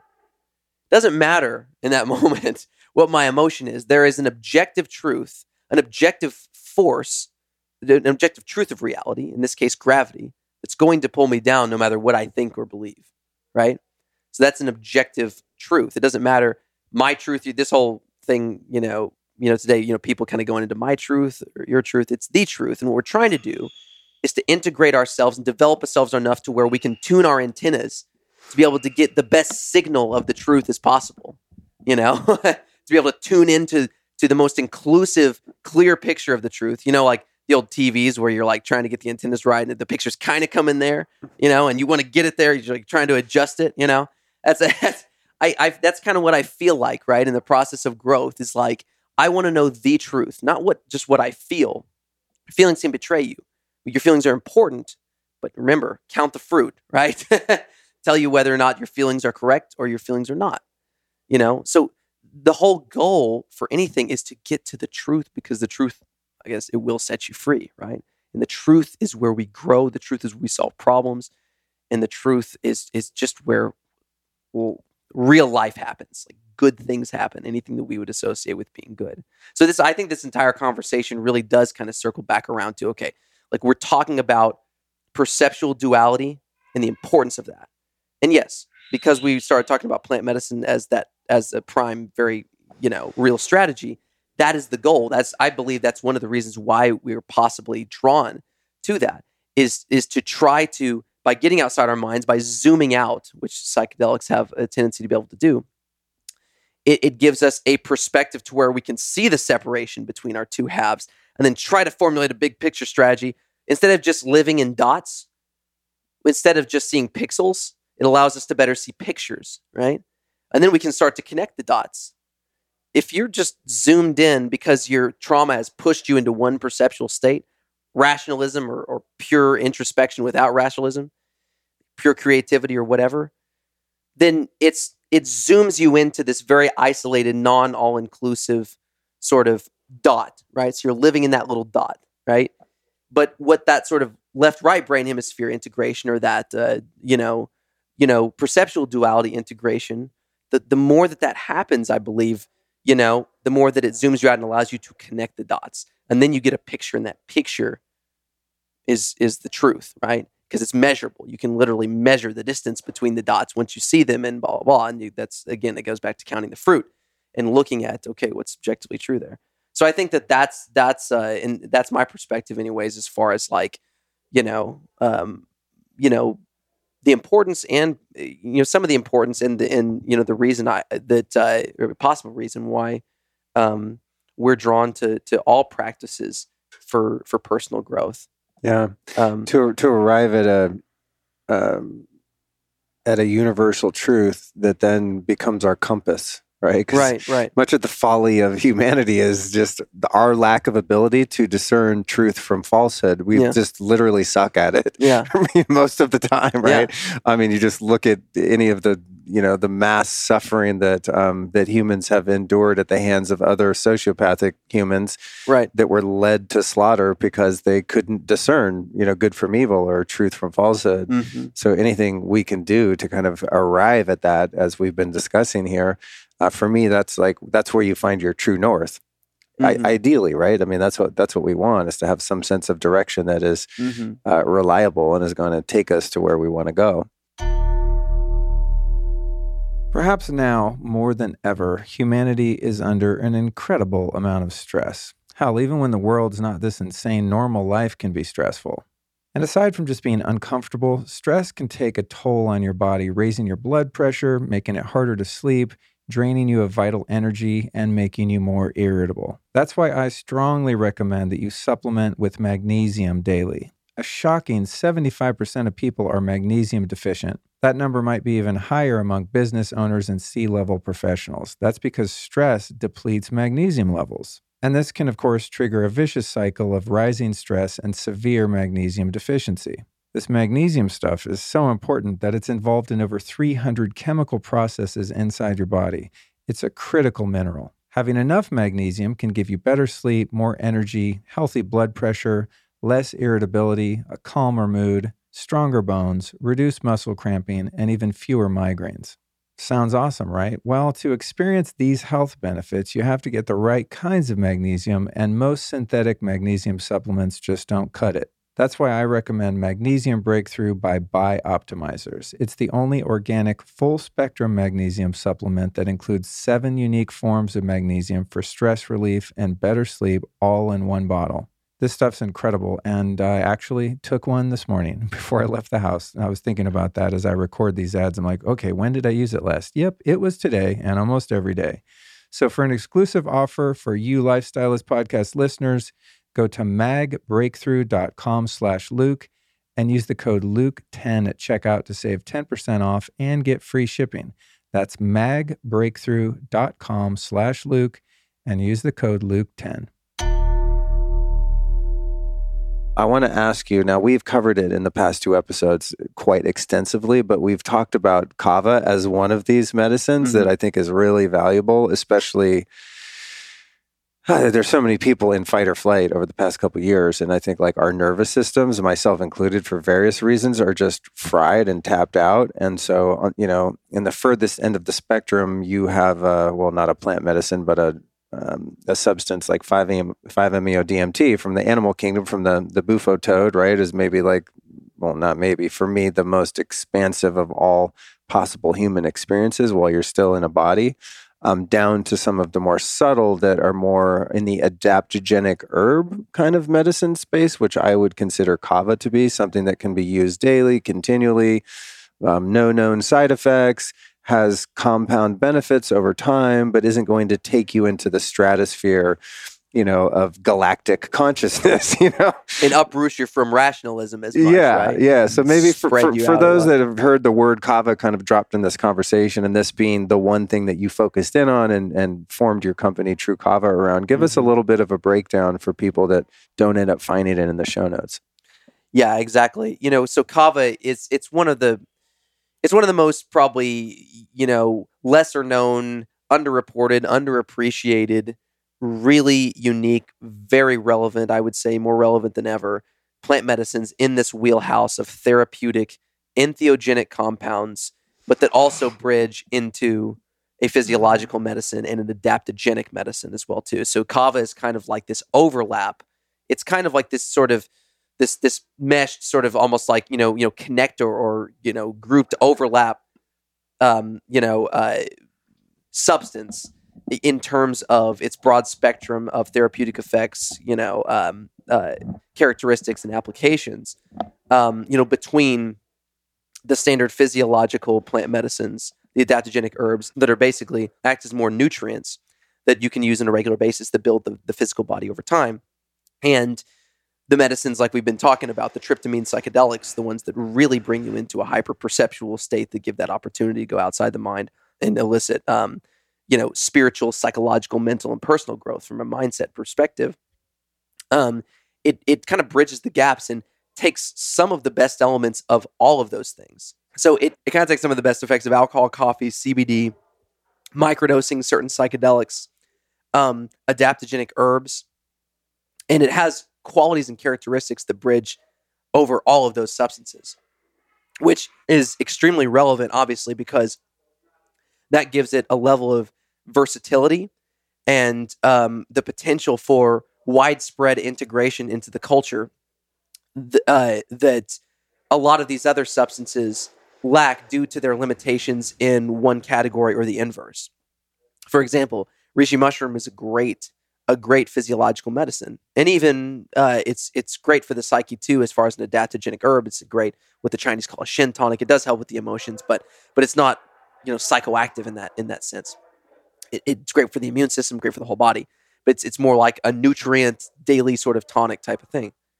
As where you know 5-MeO or you know ayahuasca, DMT, these these powerful, powerful psychedelic uh, you know plants, you know, and and other organisms uh, are lacking on the physiological nourishment side of things, and uh, in fact can actually are so powerful can actually pull from the physiological um, in order to get that experience. It's like you're you're spending a little bit of your physical currency, your energy to be able to do that, which is why preparation recovery is so important for like if you're taking heavy hits of LSD or something like that.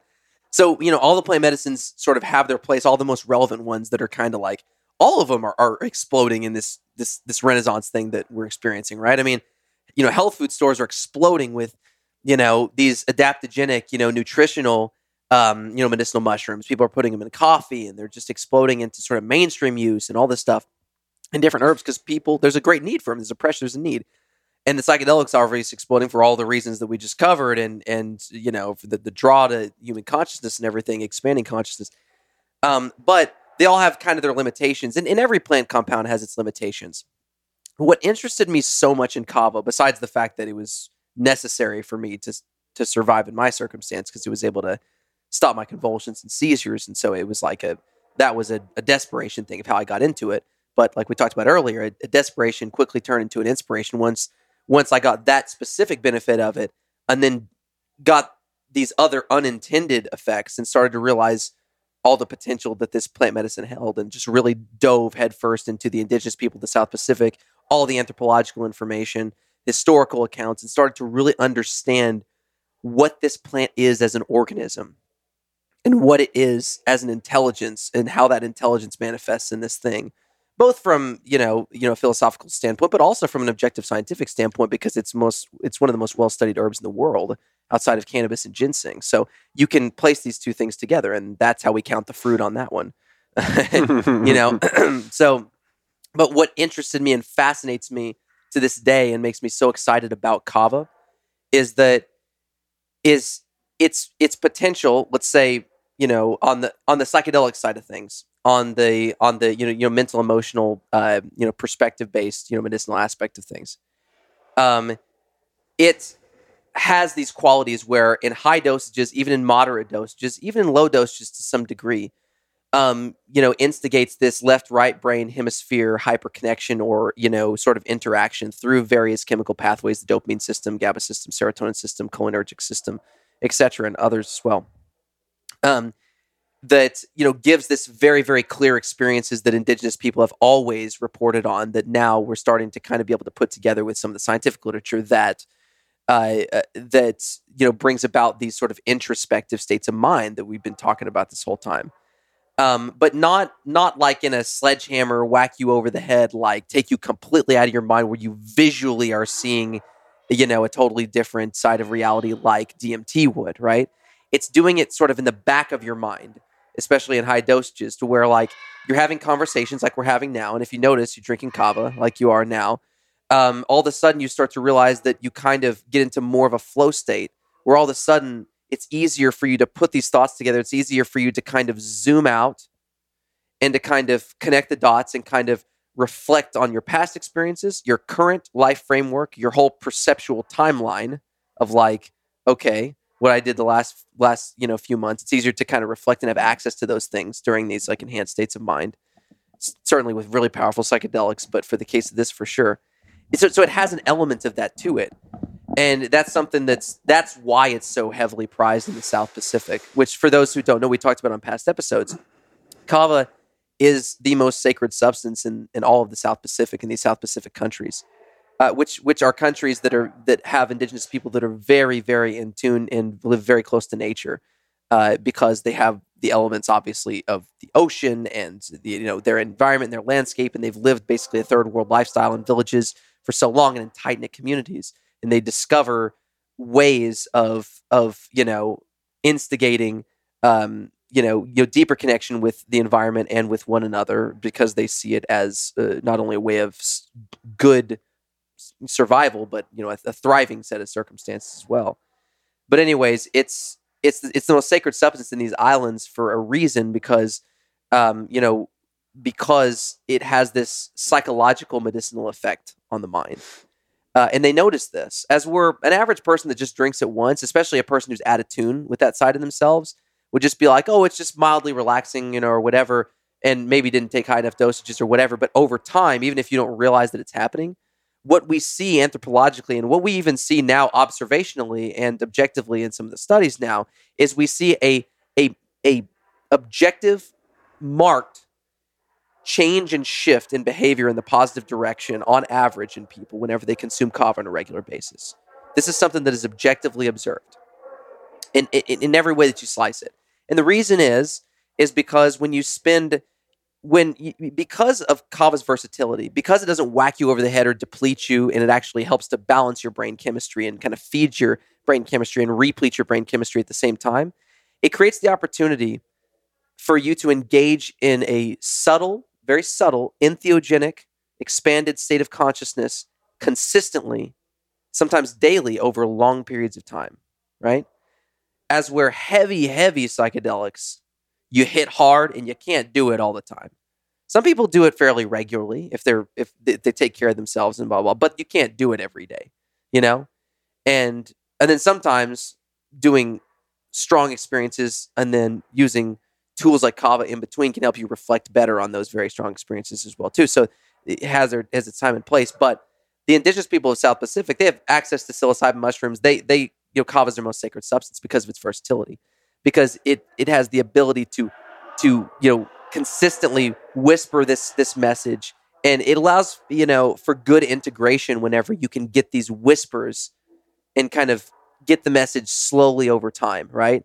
And you can it, it, it just it changes your thought patterns when you spend that much time in perceptual states that are enhanced like that. Your brain starts to rewire itself right? Because anytime you have a thought, a feeling, or an emotion, your brain's re- rewiring itself, neuroplasticity. You know, think of it like, you know, every thought that you have is like driving down. It's like you have a clean slate of, say, snow, right? And that's kind of what, what your brain is landscape. Every time I have a thought, every time I uh, hear a new idea or go down a certain path of thinking, I make a new path in that snow, right? And, right? And so that's like a new connection. I bridge those connections. And so then your brain, in order to conserve energy, it's it prioritizes traveling paths that are already have been traveled a lot because it already finds its way through that. It, doesn't have to exert the energy to find and make a new path, right? To push snow out of the way the next time.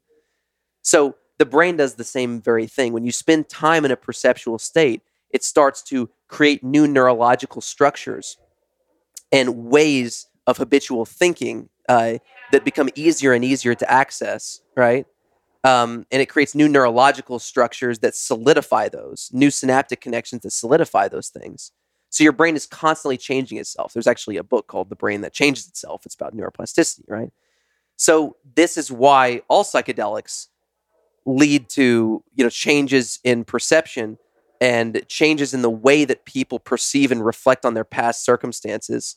And and if they they can sh- shift the perception or relationship to a past like you know traumatic event or a current event they can change the way their body reacts to it hence application for ptsd etc Yeah, you know I've experienced that yes yes ad infinitum. So- I mean, it's astonishing, actually, yes, the ability yes. for the brain. and so that to, happens yeah. incredibly powerfully during Yeah. like these sledgehammer experiences with powerful and sometimes that's needed right so those the, the powerful psychedelics have their absolute place what excites me about kava is that it's this hidden gem of something that one of the biggest barriers with classic psychedelics is the lack of versatility, right? I mean, in order to get a good experience at a psychedelic, you got to take some serious care and precautions, right? You got to go into it with intent and you got to go into it, uh, you know, prepared usually, and you've got to like sanction it like in, in culture and society for a lot of reasons as we integrate these things, they have to be in a medical context, right? people can go off and do them responsibly on their own, but if we, we can't just like release them into culture because the culture isn't ready for it, they're just too strong. So so there's a lot that needs to be built out over time with those. And that means that the amount of people that can access them is going to be a, a smaller group, at least, you know, for the time being, right? Like, you know, your your 80 year old grandmother is probably not going to, you know, jump into psilocybin, right? You know, it's like it's just for a lot of reasons. Uh, you know, younger people or just people who just don't even know that there's value in psychedelics. They're not going to jump you're not they're not going to agree to that kind of a commitment right? You know but they will take something that that is extremely subtle that has all of these other relaxing benefits and feels good but then has that as an extra adjunct to it. And it can start to kind of teeter in some of these states of mind. So i kind of see kava as something that anybody can have access to both for its physiologic benefits, which are more relevant than ever today, because kava primarily has two tiers to it its physiologic benefits and its psychological benefits. Indigenous people, like I said, mainly prize its psychological benefits. But in today, we've got so many stress related diseases. Kava is a protective substance, like we talked about in the last episode, that has all these neuro and tissue protective mechanisms, anti inflammatory, stress reduction it's most famous for being like an alcohol alternative, something that you can relax because it acts like a benzodiazepine that's non addictive and it helps to restore the brain systems and all of that stuff, um, which which is obviously phenomenal, um, which is great for application for the physiologic dependence of addiction. But it also helps with the emotional and psychological aspect of, say, addiction or for PTSD over time, not like all at once. Which is what's so great about it is that like the more you take it, not only does it does it reduce the physiologic cravings uh, for, say, said substances that people are physiologically addicted to, or help to reduce the symptoms of chronic disease that are stress related, like lack of sleep and uh, and you know, pain and all these things. Um, you know, you know, nerve pain and anxiety and depression and those things. It helps to relieve those in the short term, but then it also works underneath on the psyche, and which gives the opportunity for a person to reflect and get to the underlying psychological, emotional, and perceptual reasons, like lack of um, perceptual integration, like we talked about earlier, uh, of why they felt the need to engage in escapism to begin with. Because at the end of the day, people engage in escapism primarily because they have a meaning and purpose deficiency in their life, right? They need an adventure. They need an adventure that means something, and life is an adventure. And so you can simulate one by just skipping the whole physiologic experience part and just pressing the button, you know, of that dopamine that would normally naturally come at the end of the assembly line of processes, right? Right. Uh, once you get that adventure or that purpose, you do get these spurts of dopamine and serotonin. But that's a way of hacking it. That's what addicts tend to do, taking the shortcut, which is, you know, part of uh, the whole thing of the whole you know you know victimhood process of of escapism and the whole thing that leads to that. And that's kind of you know little, little just a little side trail about specifically addiction but i was talking about the all of the um, you know you know the physiologic benefits obviously to kava and then you know the psychological benefits at the same time. So basically I, I say all that to kind of give a kind of a broad context and a little bit of a review of what we talked about last time of what kava's basic benefits are its lowest hanging fruit which is all the physiologic stuff but what's most exciting to me is that it offers this great physiologic relief to these stress related conditions and depression and these mental illnesses and stuff. And yes, a tapering agent from the actual physical dependency side of the of of say addiction, which is a huge thing right now. Um, but really, what we want to get to is not only the underlying reasons of what caused the addiction, but we also want to get through the addiction and use and and transform that desperation that came through the invi- through the addiction into the inspiration that comes through a more aligned, integrated perspective and that duality integration that can come through some of these practices, in my opinion. Awesome, man. Thank you for that. I love talking to you, bro. Oh, thanks, man. You're, you're a fascinating thanks, guy. Thanks. You're one of those guys when I see you at conferences and Mhm. out and about, we'll have conversations like this and I'm always like, "Ah, we should be recording this, man. This is this is gold." so I'm glad we got to sit down and uh, and do this today and thank you for illuminating all that you did and and also about Kava man because I'm a huge fan and um, speaking of which I got a question for you. Um, a couple years ago, you sent me some really high quality kava root. I think it was like three or four strains. Mhm. And you're like, dude, these are really special. Hang on to these. And you sent me a video on how to cook it properly Mhm. and get the extract, um, which I did a few times, and it was extremely euphoric and amazing. And then I moved and put my stuff in storage for a year. And then I just found them when we were unpacking. I was like, what is that word? Kumbi yobi boogie boo. And I was like, oh, it's that kava. Do you think it's still good if it was sealed in an airtight? Yeah, because it, Little was dry. thing? Yeah, Okay. it, will be good still. Okay, It cool. lost a tad bit of potency, but it'll be good. Okay. Still. It'll be fine. yeah, because I'm I'm a huge fan, and also um, it's worth noting, and I'll just state as someone who's you know I've gone to kava bars, and even back in the day, I used to buy kava little capsules at Whole Foods, and I've never really noticed much of an effect, honestly.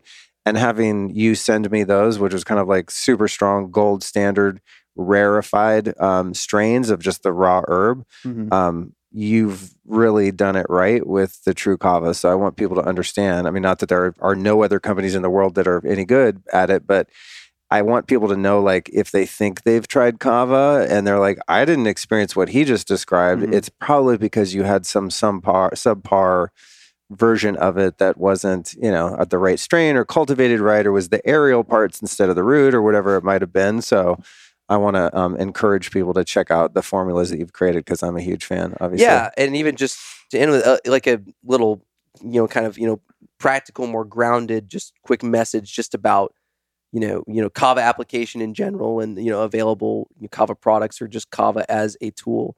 You know, remember its its its main applications, its lowest hanging fruit applications are all extremely relevant. Um, you know, you have the anxiety relief, you've got the antidepressant effects, you've got the social lubricant effects, um, you've got um, the anti-inflammatory effects, the protective effects.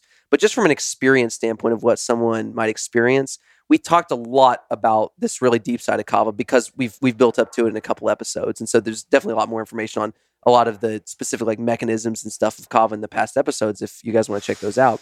Um, but you know, you- just the experience of kava, it's it's just so nice to have something that I think a lot of people are looking for today, uh, where people, you know, for the first time, even the age group of like 18 to 25 year olds are starting to to you know um, move away from alcohol use. Like you know, percentages, amounts of people, uh, even of the young age groups, are starting to be less and less interested in alcohol because of this drive towards you know it you know a healthy lifestyle and actually being cool now to to like to seek health even if it's if the avenues that you're chasing are right or wrong or whatever it's just like a thing um, but it is nice to have something that you can you can use as an ally not a vice right that can help you relax and assist you.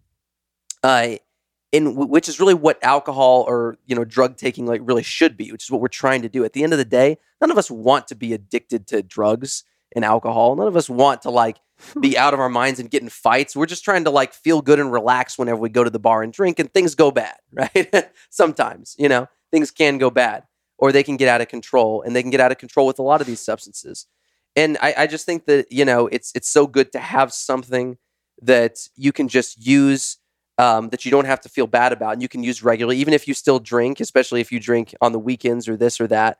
But you can just use as something that will nourish your body, is a medicinal herb at the same time, but that can also give you that relaxation in a very smooth, natural way that just be naturally uplifted and kind of you just feel like more of yourself. You you come alive a little bit. You're able to socialize and connect better, which is really why people take drugs most of the time to begin with, uh, as far as alcohol is concerned. And it, it's just great to have something that you can use as a recreational tool. You can use for medicinal application for all sorts of ailments which most ailments today chronic ailments are stress related. Uh, you know you can use uh, you know in context where you're trying to to transition uh, to have as an ally to transition off of you know bad physiologic dependence the imprisonment the enslavement of what we've both been through in our lives the hell of addiction to some of its nasty substances. There's other tools, and Kava is just a great tool that you don't have to worry about. It's like you know, you know, it's like you know, people you know trying to get off opiates. There's all kinds of really aggressive, pretty dangerous ways of getting off of them. You know, methadone. It's like replacing one opiate for another toxic substance. You know, just having something that you can go to to really try that just helps across the board in all of these things. It's just it's it's a protector. It's an ally. some you can go to and you can actually feel good about taking. Like you're doing something for yourself at the same time. Uh, you know, and it's a tool to be used.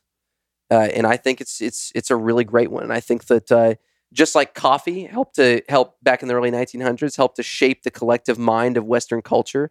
Uh, Michael Pollan wrote a book on that and talked to talked about it on Joe Rogan's podcast kind of recently about how that was the case. It helped to shape the rational mind of the culture and the highly you know productivity focused side of things. Alcohol has shaped the perceptual mind of how we socialize in a lot of ways. Psychoactive substances that we choose to engage in play a huge role in in um, how we connect as individuals, right? And I I just think that at some point, I really believe that kava will be as common as a cup of coffee, and I think that it bridges a lot of these gaps, a lot of these medicines.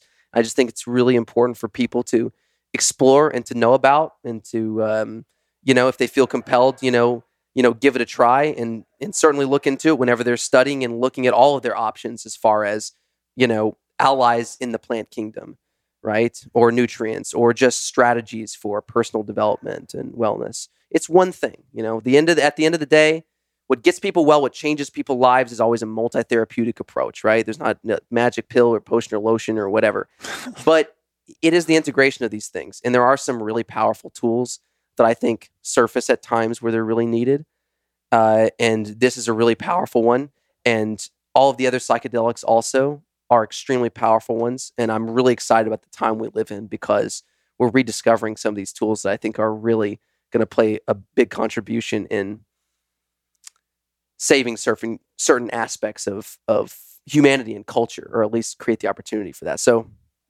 I, I, I do think it's important, and that's kind of a practical message mixed with a higher higher hmm. bird's eye view message. But uh, but yeah, you know, I can awesome, leave it, man. Leave Thank, it there, and you can you. you can check us out at uh, at you know online or anything uh, trukava.com and that's our website and you can find a lot of information and stuff there i've done a lot of podcasts with luke and other people and so just if you feel compelled thanks brother thanks for making the time i'm glad we got to sit down and share our kava it's the best. Thanks, I need to have one of these on every podcast I yeah. do.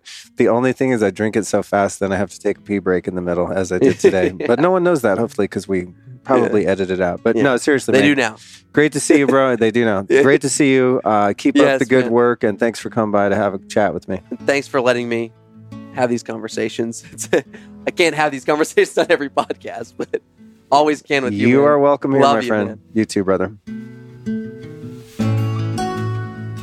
Well, that brings episode 411 to a close. I want to thank my guest, Cameron George. Always an inspiring and fascinating conversation with this guy. I feel like I could interview him once a month and uh, probably stay engaged. So I hope that you enjoyed it.